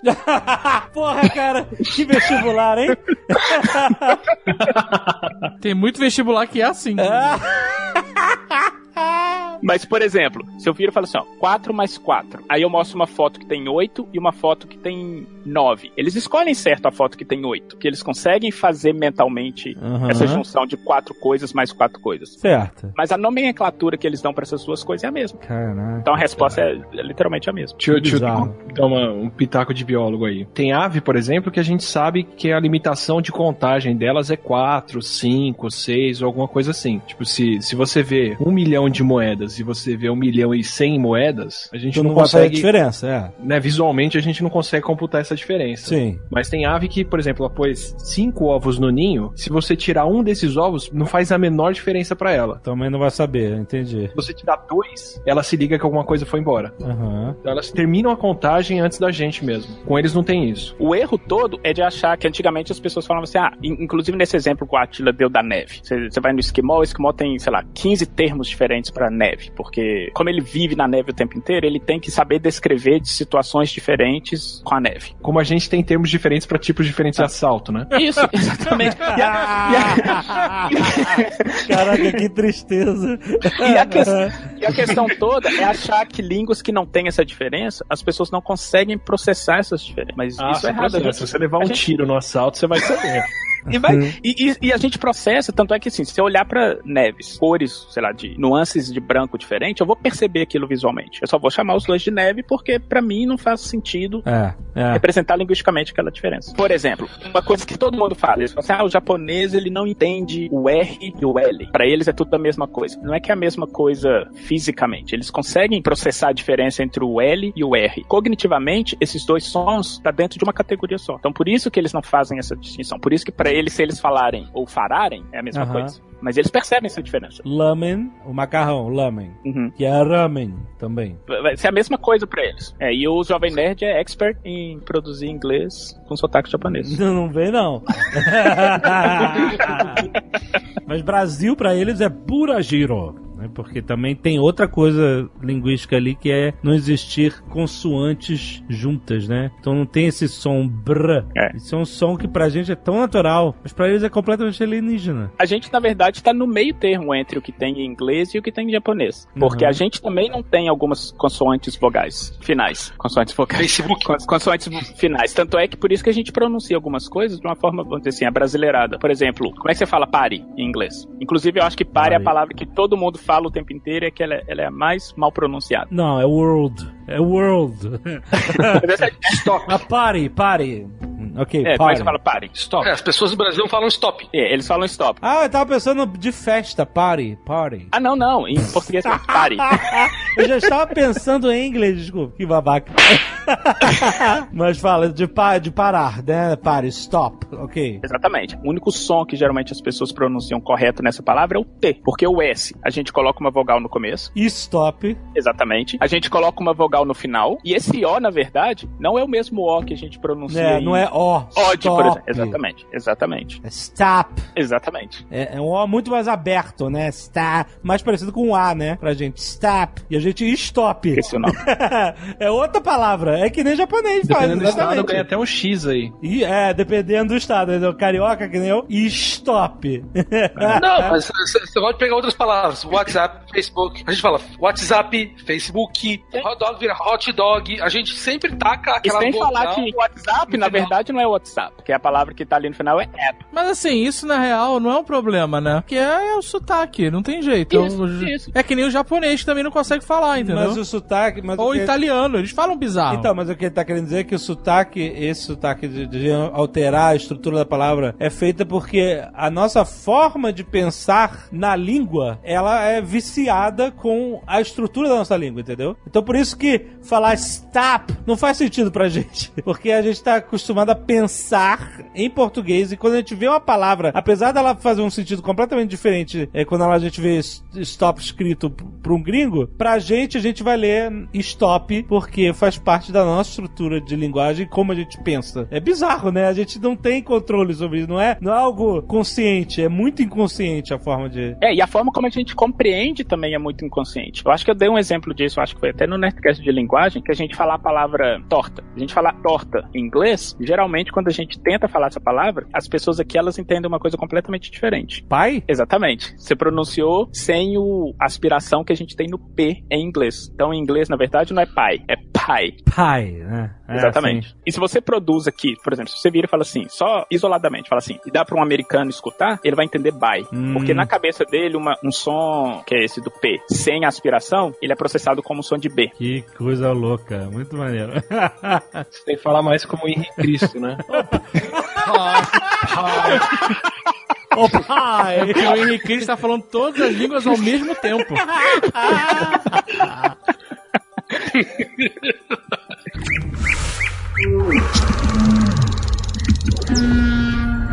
Aí eu quero que o Caio entre aqui um pouco no- na história, porque é o seguinte: eles falam assim, olha, se a gente decifrar línguas alienígenas, a gente vai começar a pensar que nem eles, a, a entender o mundo que nem eles, a perceber o universo que nem eles. né? Você entende que essa linguagem oferecia algo, uma percepção muito mais diferente do tempo do que. é- é- é- Aquele negócio da linguagem ser circular é meio simbólico, né? Só pra gente brincar com essa, usar essa poesia do, do tempo, né? Não ser linear e tal, não sei o que. É maneiro, é maneiro, achei maneiro, porque quando a gente pensa em língua linear, a gente lê de um lado pro outro, né? Seja da esquerda pra direita ou da direita pra esquerda, mas a gente sempre segue um início e vai andando até um final, porque essa é a nossa percepção do universo. Tudo começa e vai até o fim, né? É, mas a pergunta é, essa é a percepção porque a nossa linguagem é assim? Ou essa é a, a nossa linguagem é assim porque a gente percebe assim? Exato, exato, exatamente. É, então, e, e o que o André acabou de falar, assim, o que eles estão falando é, pelo fato da gente introduzir uma nova maneira de pensar no nosso cérebro, a gente vai começar a pensar no tempo de uma maneira diferente do que o que a gente pensa atualmente, a gente vai parar de pensar ou perceber o tempo da maneira linear que a gente percebe, porque a gente vai estar começando a pensar numa linguagem circular, que você pode de- ler de um lado para o outro, e você pode começar de qualquer ponto, não existe ponto onde você começa a ler ela, qualquer ponto que você começar funciona. Com isso, abriria a maneira da gente pensar para uma maneira diferente que permitiria enxergar o tempo como uma, uma entidade circular. Então, libertando a gente dessa do tempo linear que a gente está falando. É isso que eles estão falando ali. Isso que eu achei foda, porque não é que a linguagem dos alienígenas deram poder pra quem entender a língua. Não é um negócio assim, ah, você aprendeu a língua, agora você tá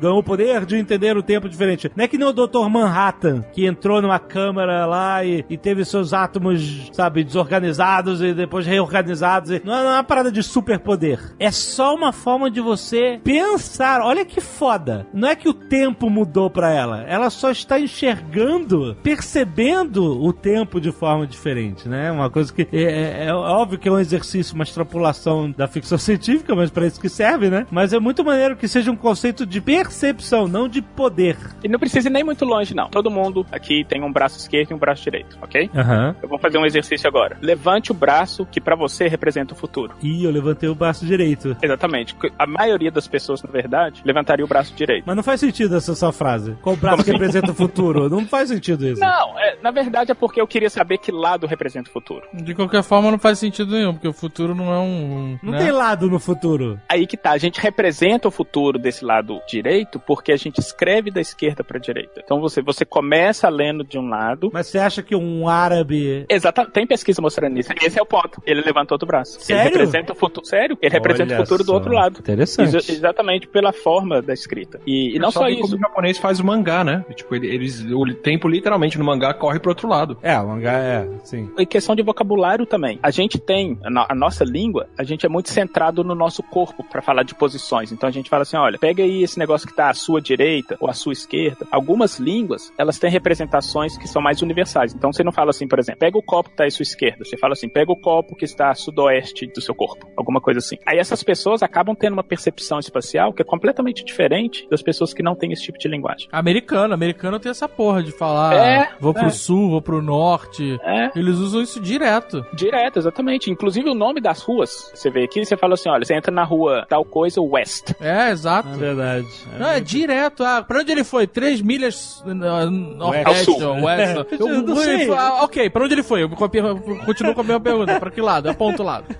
Mas eles têm uma noção espacial realmente muito maior que a nossa. Mas existem línguas que Cara, não peraí que você tá zoado. Cai, cai, cai, tá zoado. Você tá zoado. Caio tá falando de dentro da marofa. Escreve aí no vidro, Caio.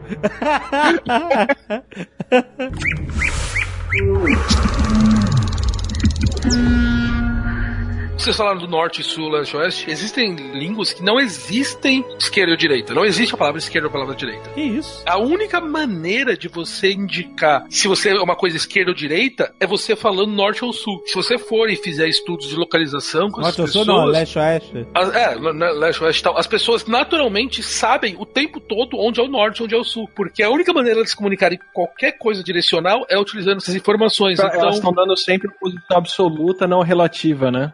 É, e exatamente. só pra provar que a gente é péssimo com isso. Pena que não vai dar, a gente não tem isso em vídeo, mas todo mundo agora aponte pro seu sudoeste. Ninguém sabe. Cada um, tá, é, cada um tá apontando pra Ninguém faz ideia pra onde tá apontado. Então você vê como a cultura, até a linguagem, a capacidade de você ter determinadas coisas, altera sim os modelos mentais que a gente tem na nossa cabeça. Então, Aham. o fato de você não ter uma palavra faz você ter uma condição diferente que você vai ter que se virar, basicamente. Então, Será que existe alguma língua que faz com que o pensamento seja mais eficiente do que a outra? Ou isso é só, é só questão de costume? eu não sei Pra você passar uma mensagem em inglês é mais eficiente, porque eles usam. As sentenças são mais curtas. É, depende de como você define eficiência. Se eficiência for passar uma mesma mensagem num espaço curto de tempo, o inglês é muito eficiente nesse sentido. Uhum. E, inclusive, uma coisa que é comum do inglês, a gente até falou isso num outro Nerdcast, a gente consegue fazer verbo de qualquer palavra em inglês. É verdade. Você pega a palavra, ela, a depender Ela de onde um você verbo. coloca essa palavra, ela vira um verbo. E a Ah, em gente português também, você só não traduz do inglês. Vou rostear, vou. Rostear. Renderar. Defusar a bomba. Nossa. Streamar. Streamar, exatamente. Por exemplo, Google, né? To Google, né? Virou um verbo. Googlar. Que, que significa. A gente, não, a gente não tem isso. Dá um Google aí. É, vai no Google, procura no Google, sei lá, né? Mas é- em inglês não. O cara fala assim, Google it. Ou seja, vai no Google e faz a pesquisa no Google pra você saber. E quando você manda o cara Google it, na verdade você não tá mandando assim, vai no Google, faz uma pesquisa, vê a resposta, vê. Você tá simplesmente dizendo assim, você consegue achar a resposta por si só, na internet. É isso. O verbo, ele tem um significado que vai lá no fim. Você não precisa explicar o que que é Google it, né? O cara vai lá o e... interessante é que, por exemplo, a Google, para você falar assim, vai procurar isso, é um conceito novo e de uma empresa que é relativamente nova. Aí faz sentido a gente criar isso, esse verbo novo. Mas o inglês, ele consegue fazer verbos com palavras que já são estabelecidas. Então, por exemplo, se você tem um documento que está em Word e você quer colocar, fazer um PDF desse documento, a gente falaria just PDF it. Só a palavra PDF dá o sentido de, olha, é um formato de um documento e se você está mandando eu essa coisa, deve ser para colocar essa coisa nesse Em formato. português seria PD feia. PD feia. Exato. É, não funciona, desculpa. Não, e, e se você tem, você falou assim do, do pensamento linguístico, qual é o pensamento mais eficiente, mas você vai, por exemplo, chinês, né, tem muito mais gente, por causa da questão tonal da língua, que tem ouvido absoluto na China. Como a língua é realmente tonal, então você tem a questão do ma, ma, ma lá, sempre ouvi falar disso. Então isso faz com que as pessoas acabem desenvolvendo, mu- muito mais pessoas desenvolvendo o ouvido absoluto do que em outros cantos do planeta, porque eles têm essa necessidade. Então, quer dizer, você pode ver que pra música, por exemplo, nascer na China parece ser uma vantagem. Por que será que não existe? Será que provavelmente existe alguma linguagem que é melhor pra matemática, com certeza, melhor pra outras coisas. É verdade, não tinha pensado por essa forma. É, porque, olha só, você falou de matemática e, e forma de pensar, como muda. O ábaco, que é usado amplamente na Ásia, né, para ensinar matemática, ele faz com que as pessoas raciocinem a matemática de uma forma diferente do que a nossa forma aqui escrita, sabe, na ponta do lápis. E por causa disso, eu li esse artigo, não sei se estou muito desatualizado, mas há muito tempo. Quem era treinado com ábaco conseguia fazer contas de cabeça muito mais rapidamente do que quem era treinado com a matemática que a gente conhece da escola, entendeu? Por quê? Porque a forma do cara pensar a matemática imita a forma do ábaco mover as pecinhas pra lá e pra cá e tal. Ele não tá pensando com números, ele tá pensando com vai pra lá, vai pro cá, vai pra lá, entendeu? É a forma de pensar diferente, que é a linguagem que criou na mente da pessoa. E ela fica, você perguntou, será que existe uma linguagem mais eficiente? Existe. É, o que a gente tem que tomar cuidado é que, assim, a linguagem nada mais é do que uma lanterna. Assim, imagina uma sala escura, que é o mundo, e a linguagem é só uma lanterna que está iluminando certos aspectos desse mundo. Certo. Se é melhor ou pior, é perigoso a gente falar isso. Porque, por exemplo, a gente pode ter uma linguagem que ela é super boa, vamos dizer assim, para raciocínio matemático, mas que para expressão de emoções, por exemplo, ela é uma merda. Sim, sim, ok, entendo, claro. E Pra isso, E uma- só emoji. é verdade. Emoji, é. Você pode se expressar só com emojis também hoje em dia.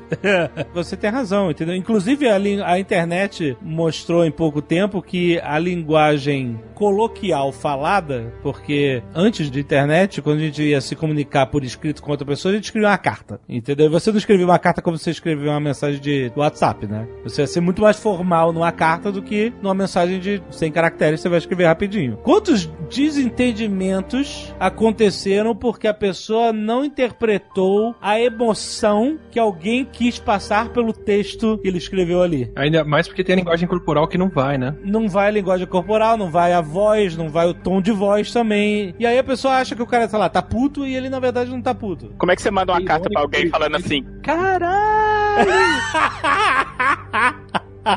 Dá pra escrever.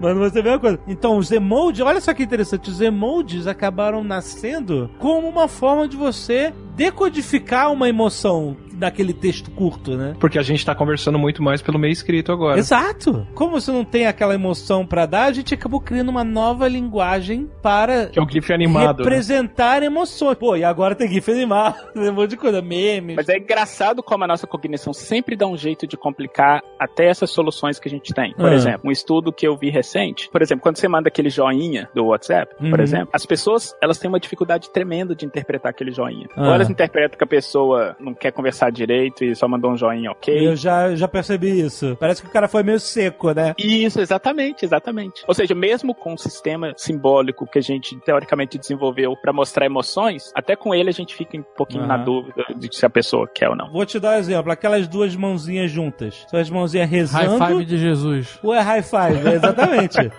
É o high five. Tem certeza? É um high five. Mas todo mundo usa, Usa com como mãozinha se rezando. fosse. É o high five de Jesus, por isso mesmo, entendeu? Tipo, quando, eu- quando eu sempre... High five, Jesus. Quando eu chego em um lugar que eu viajo de avião, eu sempre mando a mensagem pra Agatha, ó, pousei, pra ela ficar despreocupada. Aí ela manda um high five. Manda vários, várias mãozinhas. Tipo, tava rezando pro avião não cair. É, não, é isso, tipo assim, graças a Deus, essas coisas, entendeu? Quando você sai na rua em São Paulo, no Rio, você avisa que chegou pra ela mandar, que é mais perigoso. Exato, né? eu fui da padaria e voltei. Aí ela manda vários high Vários- five. Não, virou rezinha. Virou resinha, né? Por Mas quê? é, é high five. Porque Mas parece. será que virou resinha só no Brasil? Aí eu já não sei. Ou é no mundo todo? Porque no Brasil é um país muito religioso, as pessoas falam muito, sabe? Isso faz parte da cultura da- das pessoas, né? De ter isso, né? Ai, graças a Deus, ah, não sei o quê. Será que a cultura, nossa cultura modificou o significado original de um emoji que eles já tinham pensado? Vai ter um filme dos emoji. Vai ter. Então a gente vai estar no filme, eles vão. Vamos ver o que vai acontecer. Vão ver o que vai acontecer, se eles vão brincar com isso ou não. Provavelmente não, porque os Estados Unidos tá cagando pra isso. Se lá for high five de Jesus, entendeu? Vai ser religioso o negócio. Aham. Eles vão brincar com isso e tal. Mas se só é no Brasil ou em país latino, ou que seja, Aham. aí foda-se. É. Aí os Estados Unidos vai mandar o cocôzinho. Que é dublado pelo Patrick Stewart, o cocôzinho. O Arrival tinha se resolvido em dias se eles estivessem mandando emoji, né? Verdade. É, mas pra eles entenderem o emoji, né? Nunca. Se a gente não entende, tem gente que acha que é high five, tem gente que acha que é, é rezinha.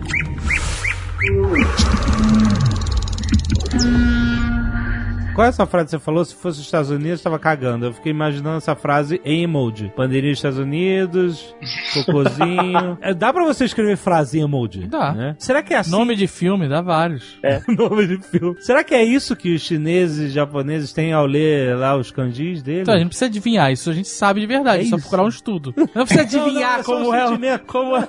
Será que é assim que Não, é japonês. que não, eles- não é uma língua Não, desconhecida. porque eu sei, não, eu tô querendo dizer o seguinte: precisa de muita interpretação pra você ler uma frase emoji. E será Precisa que de uma precisa... forçação de barra forte. Em termos estruturais, é isso mesmo, porque a gente tem o que a gente chama de pictograma, que é exatamente símbolos que representam conceitos e ideias. Que é Exato. diferente do que eles usaram no filme. Porque no filme eles não usaram um pictograma. Aquilo não era uma foto que representava um conceito. É, sim, Aquilo sim. era um, é o que eles chamam de logograma, que seriam símbolos que representam palavras. É, eles representavam palavras ou conceitos mais complexos? Porque não, não sei se dá pra pegar direito ali, André. É, eu acho que era conceitos. Muitos conceitos, porque você lembra que ela puxava do computador na hora de traduzir e aí via um monte de palavras com É. vários significados? Eram conceitos longos, grandes, né? E Difíceis. é porque eles iam alterando aquele símbolo com mais conceitos. Então, um símbolo daquele podia significar uma frase completa. Era uma mistura dos dois. Seria um logograma com pictograma, talvez. Não, eu acho que mais do que uma frase completa. Toda uma linha de pensamento. É, porque no final eles, eles soltam aquela fumaça com todas as palavras lá, com todos os possíveis combinações, Sim, e sim, não, sim. São, não são muitos assim. E aquilo representa todo o conhecimento do povo deles. Quer dizer, cabe no- numa olhada. Ah, não só. era conhecimento do povo dele, não era só a linguagem toda? Era o isso? dicionário, né? Era o dicionário deles, era É, exatamente. dicionário era gramática.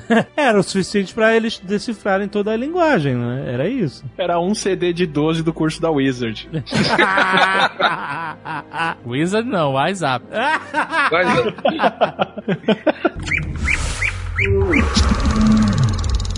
É para poder linkar um pouquinho com essa ideia que o Alexandre falou de que a linguagem, na verdade, ela tá ligada num, num contexto cultural. Um dos principais linguistas, que a gente chama de Noam Chomsky, ele desenvolveu a ideia de que a linguagem, na verdade, a gente tem uma- um sistema no nosso cérebro computacional que cria a linguagem. E esse sistema ele é completamente diferente do sistema que cria o significado das palavras. Então, por exemplo, para ele, é possível que a gente produza frases do tipo ideias verdes sem cores dormem furiosamente, que é uma frase perfeitamente gramatical, mas ela não faz sentido nenhum, porque os- esse sistema que produz o sentido das palavras não, não consegue interpretar essa frase. Mas gramaticalmente, em termos de onde que as palavras estão, faz completo Aham. sentido. Certo. E ele usa, na verdade, esse exemplo no livro dele. Era isso? Era isso. Caraca, você já foi mais misterioso, cara. E é engraçado que quem é linguista provavelmente ia entender de cara é, essa referência. Caraca, uma piada interna de linguista. mas,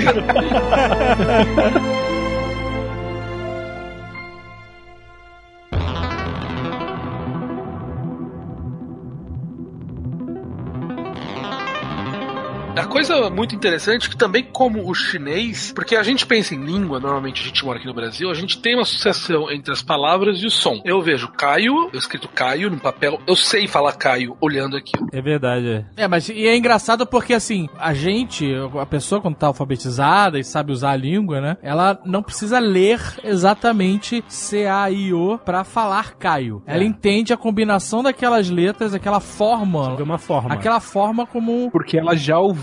E já praticou Já e tal, né? isso. Mas é interessante que você não tá. Quando você lê um texto, você não lê letra por letra pra decifrar a palavra. Você reconhece a forma. Tanto que tem uns estudos, pra quem faz- fez faculdade de design, tinha, não sei outros, onde a brincadeira, o exercício era você tentar reduzir a letra ao máximo e ainda assim torná-la reconhecível pela forma que o, o conjunto de palavras teria. Tá? Se eu escrevia, por exemplo, sei lá, Frederico, mas o E já não tinha uma perninha, o D também não, e mesmo assim você conseguia entender o que estava dizendo porque você já conhece aquela forma, aquela forma da palavra. Você ia apagando pedaços das letras até o máximo É. onde você ainda conseguia compreender a palavra. Sim. Né? Pra provar que a gente não lê a letra. Não lê a letra, E a a gente, gente lê o a forma. de... Mas, por exemplo, o estudos. contrário. Eu tive muito problema quando eu fui para os Estados Unidos pela primeira vez, porque eu tava. Eu, eu lia as palavras, eu sabia como elas eram escritas, mas eu não fazia ideia da pronúncia. Aham. É muita coisa que eu falava, a pessoa, peraí, o que, que você quer dizer com isso? Aí eu escrevia a palavra e dizia, ah, você quer dizer outra coisa?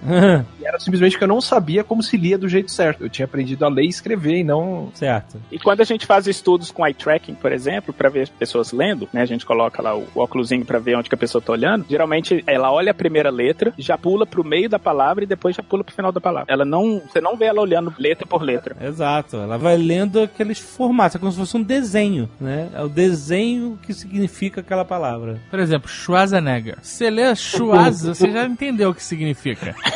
Eu não faço Você já pula pra outra palavra, entendeu? É interessante isso. Exatamente. Você vê Porque no final é são letras que se combinam e formam palavras, mas elas se tornam símbolos na nossa, no nosso dia a dia, né? Sim, sim, total. Mas o legal é que mesmo quando você não faz isso, o conteúdo de como ler continua lá, né? Se você não souber ler aquilo, você para e vai letra por letra e você consegue extrair a pronunciação. Isso, exatamente. Isso acontece direto com a gente quando a gente tá lendo sobrenomes de pessoas que doaram sangue aqui no Nerdcast toda semana, entendeu? Às vezes é um sobrenome de um uma palavra que a gente nunca viu. É, exato. Aí a gente, ih, peraí, como é que é? A gente vai letra por letra, aí a gente pega o significado, e aí a partir do significado a gente vai ler ela corretamente sempre. O que não ocorre no chinês, por exemplo. Mandarim, caraca. É que assim, vamos lá. Existe um conjunto de línguas que utilizam a mesma estrutura alfabética para poder escrever. E cada uma delas tem uma pronúncia diferente. Todo esse conjunto de línguas que utilizam a mesma estrutura escrita é chamado de chinês. Mandarim é uma das línguas que utilizam o alfabeto chinês em cima dela. Nossa, mas que beat slap bonito, cara. Mas foi na cara. Mas, mas- mas foi, mas veio de longe. Veio Alguém- Caio Gomes soltando fumaça de Alguém- bicicleta Alguém me pela corrigiu. Cannon Street. Um dia alguém me corrigiu e falou assim: não, não é chinês, é mandarim. Cara. Aí você fala, conversa com o Caio Gomes. Aí veio o Caio Gomes de bicicleta cheio de dreadlock. É, porque eu tô com o rosto quente até agora desse slap que eu tomei. É isso que você tem que falar. Mas aí você pega o mandarim e o cantonês. Você vai lá, o ideograma é o mesmo, mas o som que eles vão fazer para aquele ideograma são completamente distintos. Hum, tá. Apesar do que o que tá escrito lá é a mesma coisa. Aham. Então, aquele ideograma não contém conteúdo fonético, ele contém unicamente conteúdo de significado. E cada uma das línguas, que é baseada no chinês, né, nesse, nesse sistema escrito, lê aquilo com um som diferente. E que é o que me parece que essa coisa doida do filme, as bolas lá que eles fazem, tá dizendo. Aquilo tem significado escrito. Mas eles falam isso no filme. Eles falam assim: olha, a língua escrita deles é completamente desassociada da fala. Da fala. E foi criada pra, pra- como ferramenta, né? Por isso que eu falei do Esperanto deles. É, exatamente. Mas, ô Caio, eh, você não precisa nem falar do chinês, e do, do mandarim do cantonês, porque a gente pode pegar nosso próprio alfabeto e pegar a letra A, por exemplo. É a mesma letra pra nós e pra meio mundo. Só que A, em português, a gente lê assim, em inglês o cara vai ler, ele vai dar outro som, não tem nada a ver com o nosso. Em francês é le a. Mas é, mesmo- é- não é o mesmo exemplo? São o mesmo símbolo com sons diferentes. Nas línguas baseadas no chinês, o passo vai um passo extra, porque você, em vez de falar letras, está falando de conceitos. Então pode ter uma coisa que chama árvore, floresta. Então, pro cantonês e pro mandarim é o mesmo ideograma, mas o cara do chinês vai ler Inho, e o cara, o cara do mandarim vai ler Inho, e o cara do cantonês vai ler Hon, sei lá. coisa assim. sim, sim. E daí são coisas completamente diferentes, mas a palavra escrita é a mesma. É como se a gente no inglês escrevesse árvore da mesma maneira, escreve árvore, mas a gente fala, eles falassem tree, a gente falasse árvore. Não, não é árvore, é árvore. É, árvore. Né? Não, mas eu, eu acho que eu entendi porque O Paulo Stace pegou aqui. teve uma vez, olha só, é, como as regras também têm suas exceções, em inglês o A se pronuncia EI, mas também depende do contexto, porque tem uma vez que eu levei o meu iPhone pra, pra consertar e tal, isso aqui, o cara falou que eu tinha que ir na autorizada da Apple. Então, Oh, yes. então ele tava, ele tinha a intenção certa de falar com a pronúncia inglesa, mas nesse caso Tem uma regrinha pra isso que é fácil de lembrar. É porque esse, esse A que a gente fala é, é o que a gente chama de um, é um som, é um ditongo, é um som de ditongo. Em inglês, você só vai ter uma pronúncia de ditongo se essa vogal estiver acompanhada por apenas uma consoante. Se ela estiver Nossa. acompanhada por duas consoantes, você pronuncia o som sem o ditongo. Então, por exemplo, você não fala, como é que você pronuncia APE? Ape. Exatamente, você não fala app, você fala ape, porque Ape. tem um P só. Você colocou dois P's, aí você pronuncia o E. Apple. A mesma coisa, por Olha. exemplo, como é que você fala, se o seu computador tiver em inglês aí, como é que é o menu arquivo em inglês? É, file. File. Você tem uma consoante só, então o I é I. File. Mas, por exemplo, se eu colocar dois L's, por exemplo, preencher, Fio. exatamente. Ah. Você não pronuncia o ditongo. Caraca, olha só que regrinha. Ou pra molecada, pra molecada que jogava videogame, Trigger and Trigger. So, Chrono Trigger. então, todo mundo pronunciava como Trigger. Exatamente, Wolverine, né?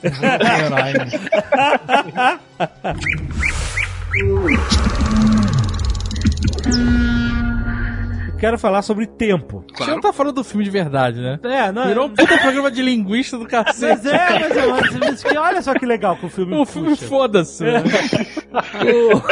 Cara, A gente chegou à conclusão que era esse filme é impossível, só isso. Não, a gente tá discutindo isso, ué. Discutindo que é impossível naquele tempo ela ter conseguido fazer o que ela fez. Ah, isso é verdade. É Ah, possível. tá. Foi, foi bem rápido que ela aprendeu, né?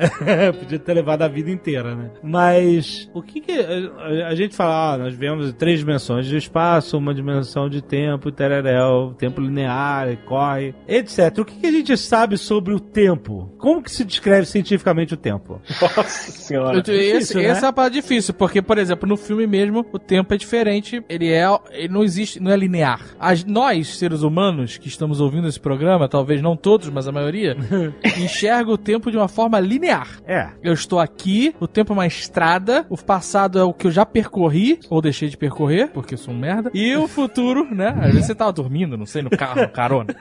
Mas, e o futuro é que eu vou percorrer. E essa estrada tem muitos caminhos. Ah, E aí começa a, a nossa especulação sobre viagem no tempo e essas coisas. Porque você você pode dizer que a estrada é uma só, ou você pode dizer que existem várias estradas e conforme você pode modificar o seu caminho, você cria outras estradas. É porque a nossa percepção, se você, usando a metáfora da estrada, primeiro passo à nossa frente é invisível. Você não vê a estrada. Não existe a estrada. Não, depende da concepção, porque você pode dizer que é imutável, Sim, que o destino sim. não muda e Eu que a entendo. estrada já tá lá e que você vai percorrer ela, independente das suas escolhas. Ok, mas você não vê. Mas isso já tá lá. Você só consegue Tem, olhar pra tem trás. gente que diz que você decide e cada decisão cria uma- um caminho diferente nessa Sim, estrada, sim. mas tem uma vertente que diz que a estrada já tá lá e, e whatever que você vai falar, essa Eu sei. estrada não muda. Mas de qualquer forma, você não consegue ver. Se você, a estrada tá Se lá, você você for tá vidente, você tap- consegue ver. Tem uma parede na sua frente, você só consegue olhar pra trás. É isso. Se você for um vidente, você consegue. Tá bom. A ideia no filme, deixa, deixa eu dar um outro a ideia é que o filme é que não é uma estrada. Essa é a parada. Não é uma Você vê estrada. o tempo ao mesmo tempo. E O tempo não é linear. E é difícil a gente conseguir entender isso. É, é, não existe caralho. passado e não existe futuro. Eles viram pra ele e falam: Não, você tem que pegar o tecido do tempo e bolar ele. Existe só momento. É isso? Não, sabe como é que. Olha, deixa eu puxar outra metáfora pra ver se ajuda o papo. É como se fosse também, nesse caso, um disco de vinil, onde a nossa percepção do tempo é o contato da agulha com o disco. E o disco está girando e a gente está sendo movido dentro daquela calha circular. Só que pra ela, num determinado momento em que ela aprende lá a pensar como os alienígenas, ela perde o contato da agulha e ela vê o vinil inteiro de Esse- cima. tá de- Essa analogia não foi boa, desculpa. Como não? Vocês não entendem? se ela perde o contato da agulha, ela não lê mais o disco. Ela tá, ela, ela tá em... O disco, na verdade, é uma estrada circular, só isso. Mas você só vê Mas um você caminho. vê tudo de cima, porque, porque o disco você Depende, consegue se você é todo. agulha, você só vê a fenda. Então, você não é mais Eu agulha. acho que a mensagem do filme é a que exatamente se a gente não sabe aquela língua, a gente nunca vai conseguir explicar isso. não, mas eu quero... Eu acho que, ó, segundo o filme, o mundo é um HD, que a informação tá toda lá. Não- o HD, ele não é gravado de uma forma linear. Tanto que você tem que fazer um defrag pra organizar os espaços, Há quanto certo? tempo eu não faço um defrag? Agora vai, agora é tudo automático, não tem mais isso. A informação ela é gravada em qualquer lugar, entendeu? Aham. É muito complexo isso. É, realmente você tem que aprender uma língua alienígena pra poder explicar.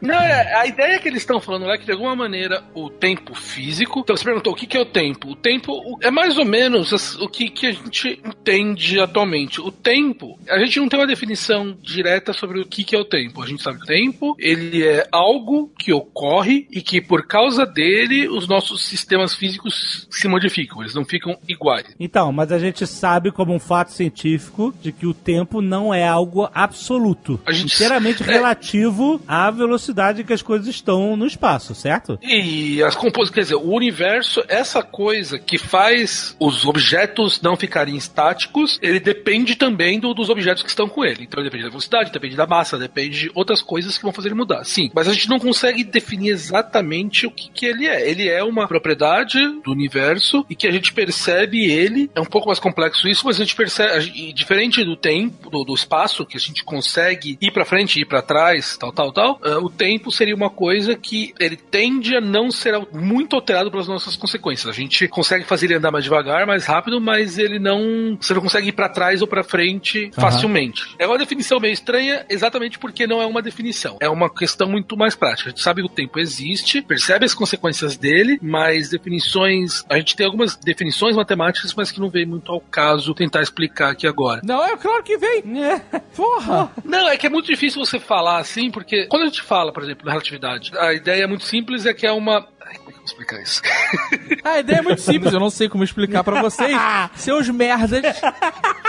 que não tem a capacidade mental que eu tenho. Ai, Quando você tá escrevendo a equação é assim. Só piora, só piora, cara, só piora. Quando eu tô escrevendo equação na janela do meu escritório, no vidro, né? Tem que ser no vidro. Ela é simples, mas quando eu tô no meu estado hoje, explicar isso fica difícil. Eu tô loucaço explicando pra vocês que não entendem porra nenhuma, é dificílimo. É isso que eu tô dizendo. Então vamos lá. Quando você calcula a distância entre dois objetos, você sabe como fazer. Você che- chega lá e você. Eu quero saber qual que é a distância. Eu movo o meu corpo de um canto pro outro da sala. Eu sei calcular essa distância. Eu posso medir e fazer lá. Ele andou tantos metros pra esquerda, tantos metros pra direita. E eu consigo medir essa distância desse objeto. Então é o Pitágoras, né? Eu, meço a distância x, eu meço a distância y, a distância que ele andou é x quadrado mais y quadrado. Eu vou lá e calculo a Caralho. distância. Peraí, cara, É calma. muito escroto, cara. É muito escroto. Cara, é, não, é, é realmente difícil isso que você perguntou de explicar assim. Muda pra passo. Eu andei Então vamos lá. Tá bom, três vamos lá. Então. passos. Ela tá falando de Pitágoras já, mano. É que a gente não compartilha da linguagem matemática dele. Pois é, é, exatamente. Tem que aprender a linguagem do No cara. ablotino. É. É, então, então vamos lá. Você você foi lá e você moveu o sofá de um canto pro outro da sala. Você quer medir qual que é a distância que esse sofá foi movido. Você pode chegar lá e você tem a sala, você pode falar assim: ah, eu dei três passos pra direita e três passos pra cima. E com isso eu consigo lá e medir essa distância. Então você vai lá e você consegue, ah, eu andei três passos seguindo essa parede, cinco passos seguindo a outra parede, e eu consigo calcular essa distância só fazendo isso. O pessoal que trabalha com obra vai lá e faz isso para poder medir a distância das coisas na sala. Ele não pode É. medir simplesmente do ponto A ao ponto B e ver qual é a distância? Ele, ele pode medir, pode fazer isso também. O tempo, ele é uma coisa que você pode medir da mesma maneira. Só que o tempo, quando você mede essas distâncias com o tempo, quando eu somo duas distâncias, eu somo uma distância com a outra. Eu andei cinco passos para esquerda e três passos para cima, eu sei como calcular essa distância Pra e vai cima? ser. É, para cima que eu digo é, sei lá, três passos pro leste e cinco passos pro norte. Pra ficar mais fácil assim, para ficar mais, mais tranquilo assim. Você, a gente sabe como calcular essa distância, os números vão se somar. Eu vou, a distância que vai ser vai ser maior que a distância pro norte e maior que a distância pro leste, a distância total desse movimento que eu fiz. Quando você inclui o tempo nessa história, o tempo ele é um bicho que ele entra com um sinal contrário. O tempo ele não se soma quando você vai medir coisas com uma distância. Ele é uma distância, mas ele é uma distância estranha que se comporta de uma maneira diferente. Então ele não se mistura muito bem com o espaço. Ele está junto com o espaço, mas ele é um bicho de uma maneira diferente. E isso eu não expliquei nada falando isso, porque, é, porque eu não consigo, eu não tô conseguindo pensar nenhuma, nenhum exemplo pra poder dar isso. Nossa senhora, cara. Não, tá, tá, tá difícil, tá difícil. Tá, tá, tá, tá difícil. Tá difícil. Léo, desculpa, Léo. Não. Caralho, meu Eu imagino o Caio dentro da nave falando pros alienígenas e os tentáculos caindo. O Dredd, o Dredd foi pro saco. O Dredd foi pro saco. Ele, cara, não, eu não tô conseguindo explicar. Eu realmente não tô conseguindo explicar. Os Não, caras vão virar e falar assim: foda-se a Terra, vambora.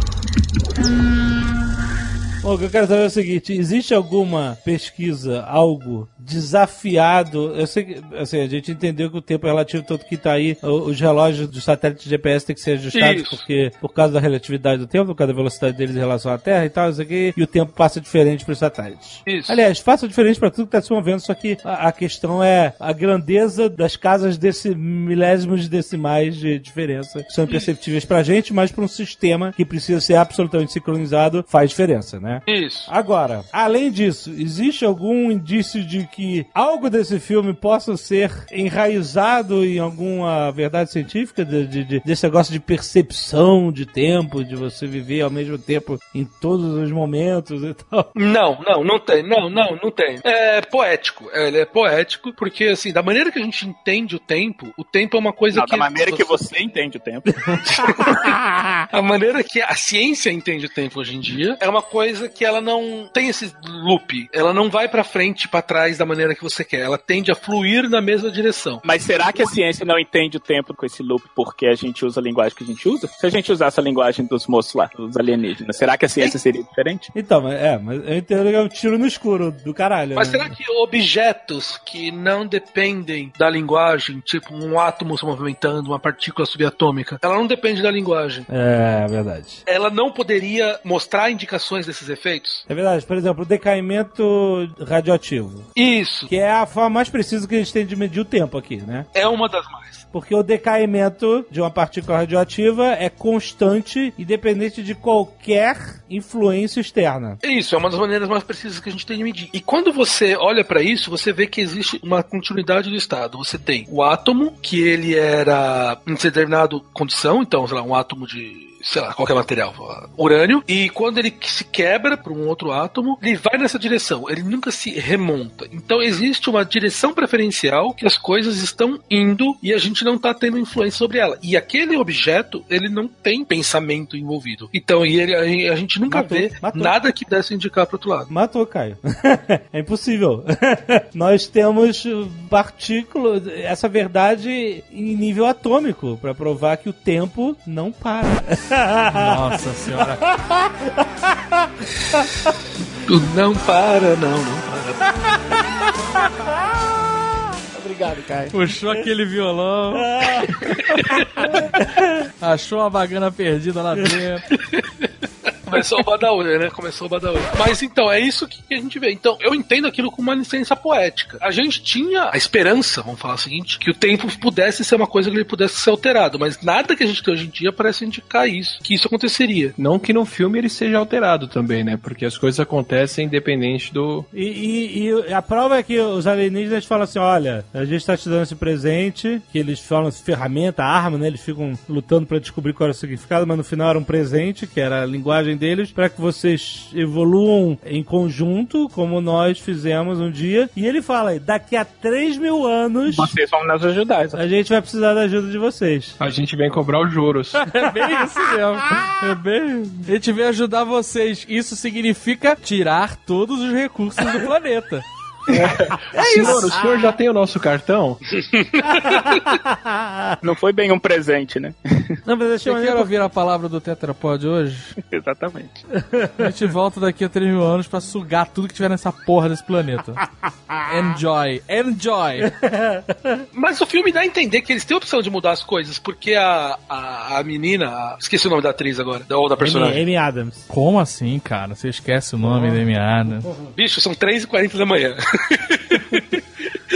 tomasse café, mas tu tu vai num outro negócio. Aí é realmente mais difícil.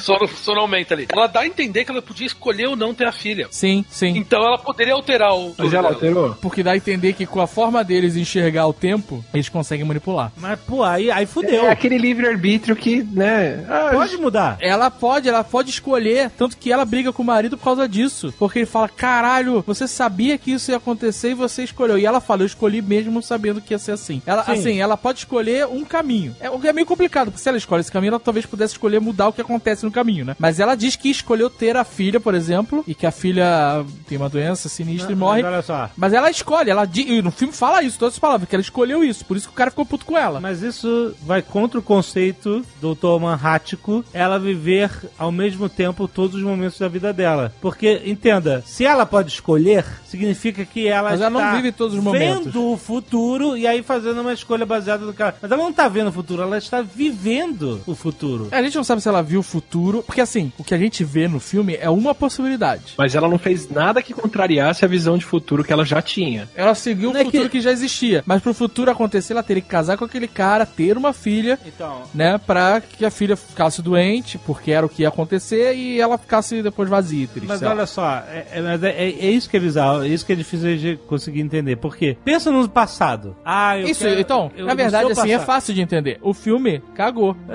Não, cara. Porque o filme não te dá outra opção, mas deixa entender que ela escolheu o caminho, entendeu? É, isso tá errado, ela não escolheu. Ela não escolheu, ela foi no caminho que já existia. Não, não, verdade, mas no sim. filme ela fala, o filme deixa claro que foi uma escolha Não. dela viver aquilo. Não é que ela- Ela falou assim: eu prefiro viver isso, sofrer e, e aproveitar isso mesmo sendo uma merda no Isso, final, isso. do que não viver. É isso, em resumo, é isso. E o cara não entende isso. O cara fala: porra, eu preferia não ter vivido isso e sofrer. É, é. Né? Isso, isso. Do que é, é, viver isso agora como a gente tá vivendo e sofrendo, né? É, é, exatamente. Que ela fala, em algum momento que não mostra, ela fala pro cara: Olha, a gente casou, teve a filha, e, o- e essa, a nossa filha daqui a alguns anos vai ter uma doença sinistra e tal. É. E o cara fala: Caralho, tá, vai tomar no cu.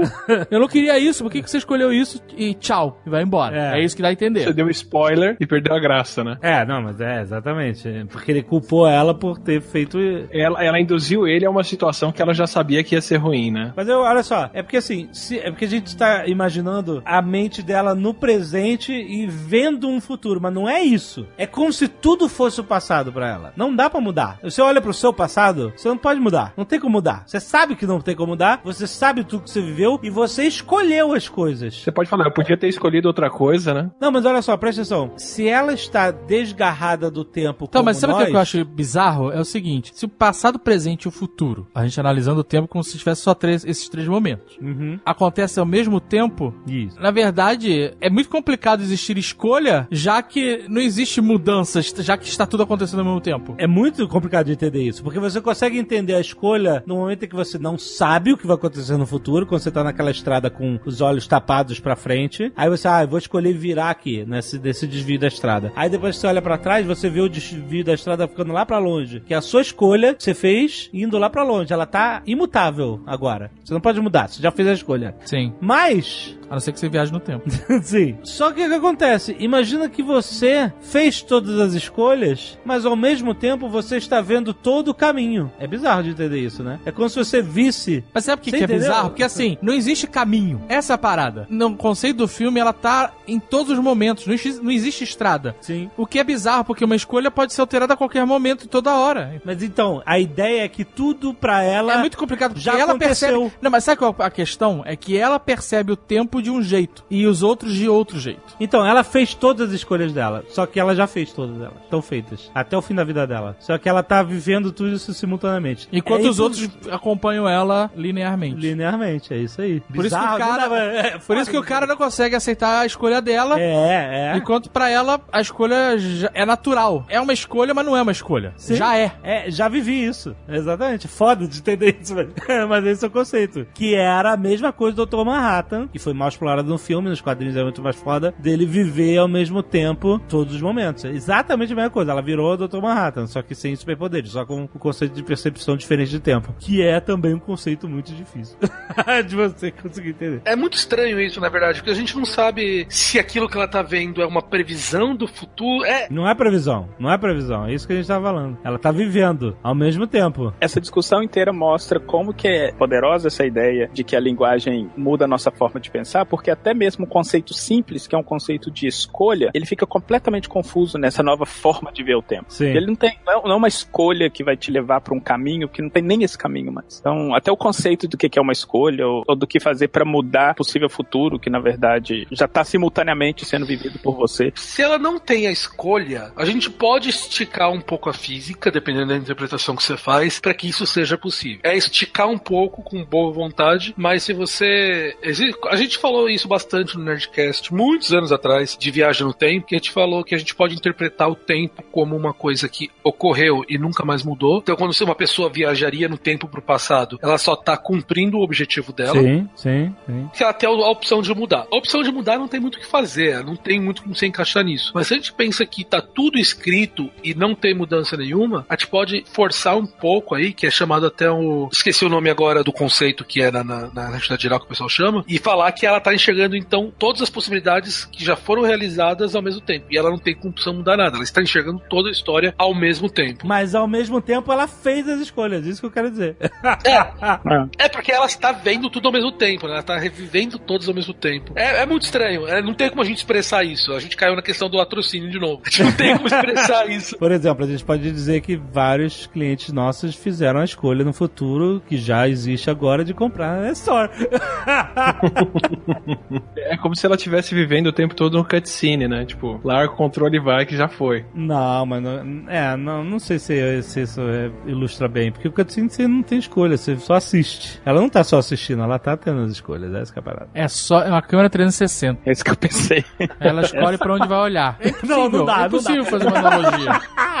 Gente, desculpe, sem conclusão. Mais uma vez.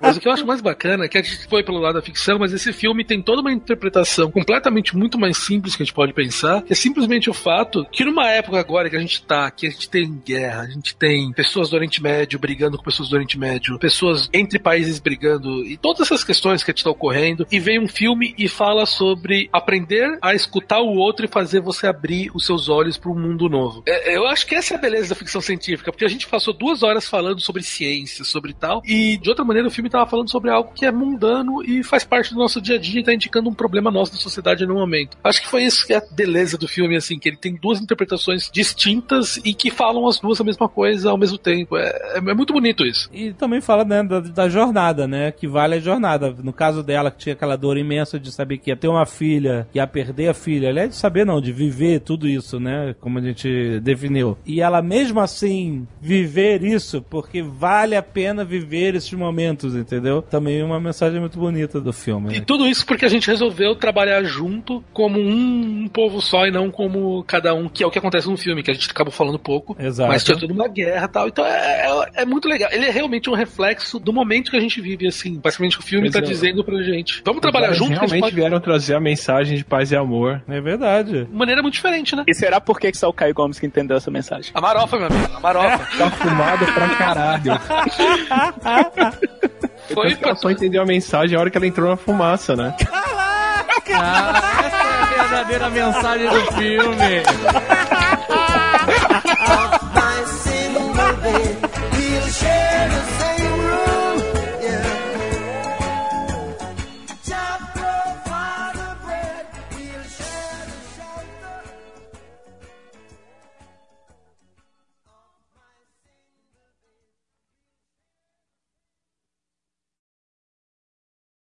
Valeu, gente. Brigadão. Valeu, gente. Eu já vou indo porque eu tô. Valeu, Caio. Brigadão aí. Caio aqui. É, o final tava meio lesado, então, mas.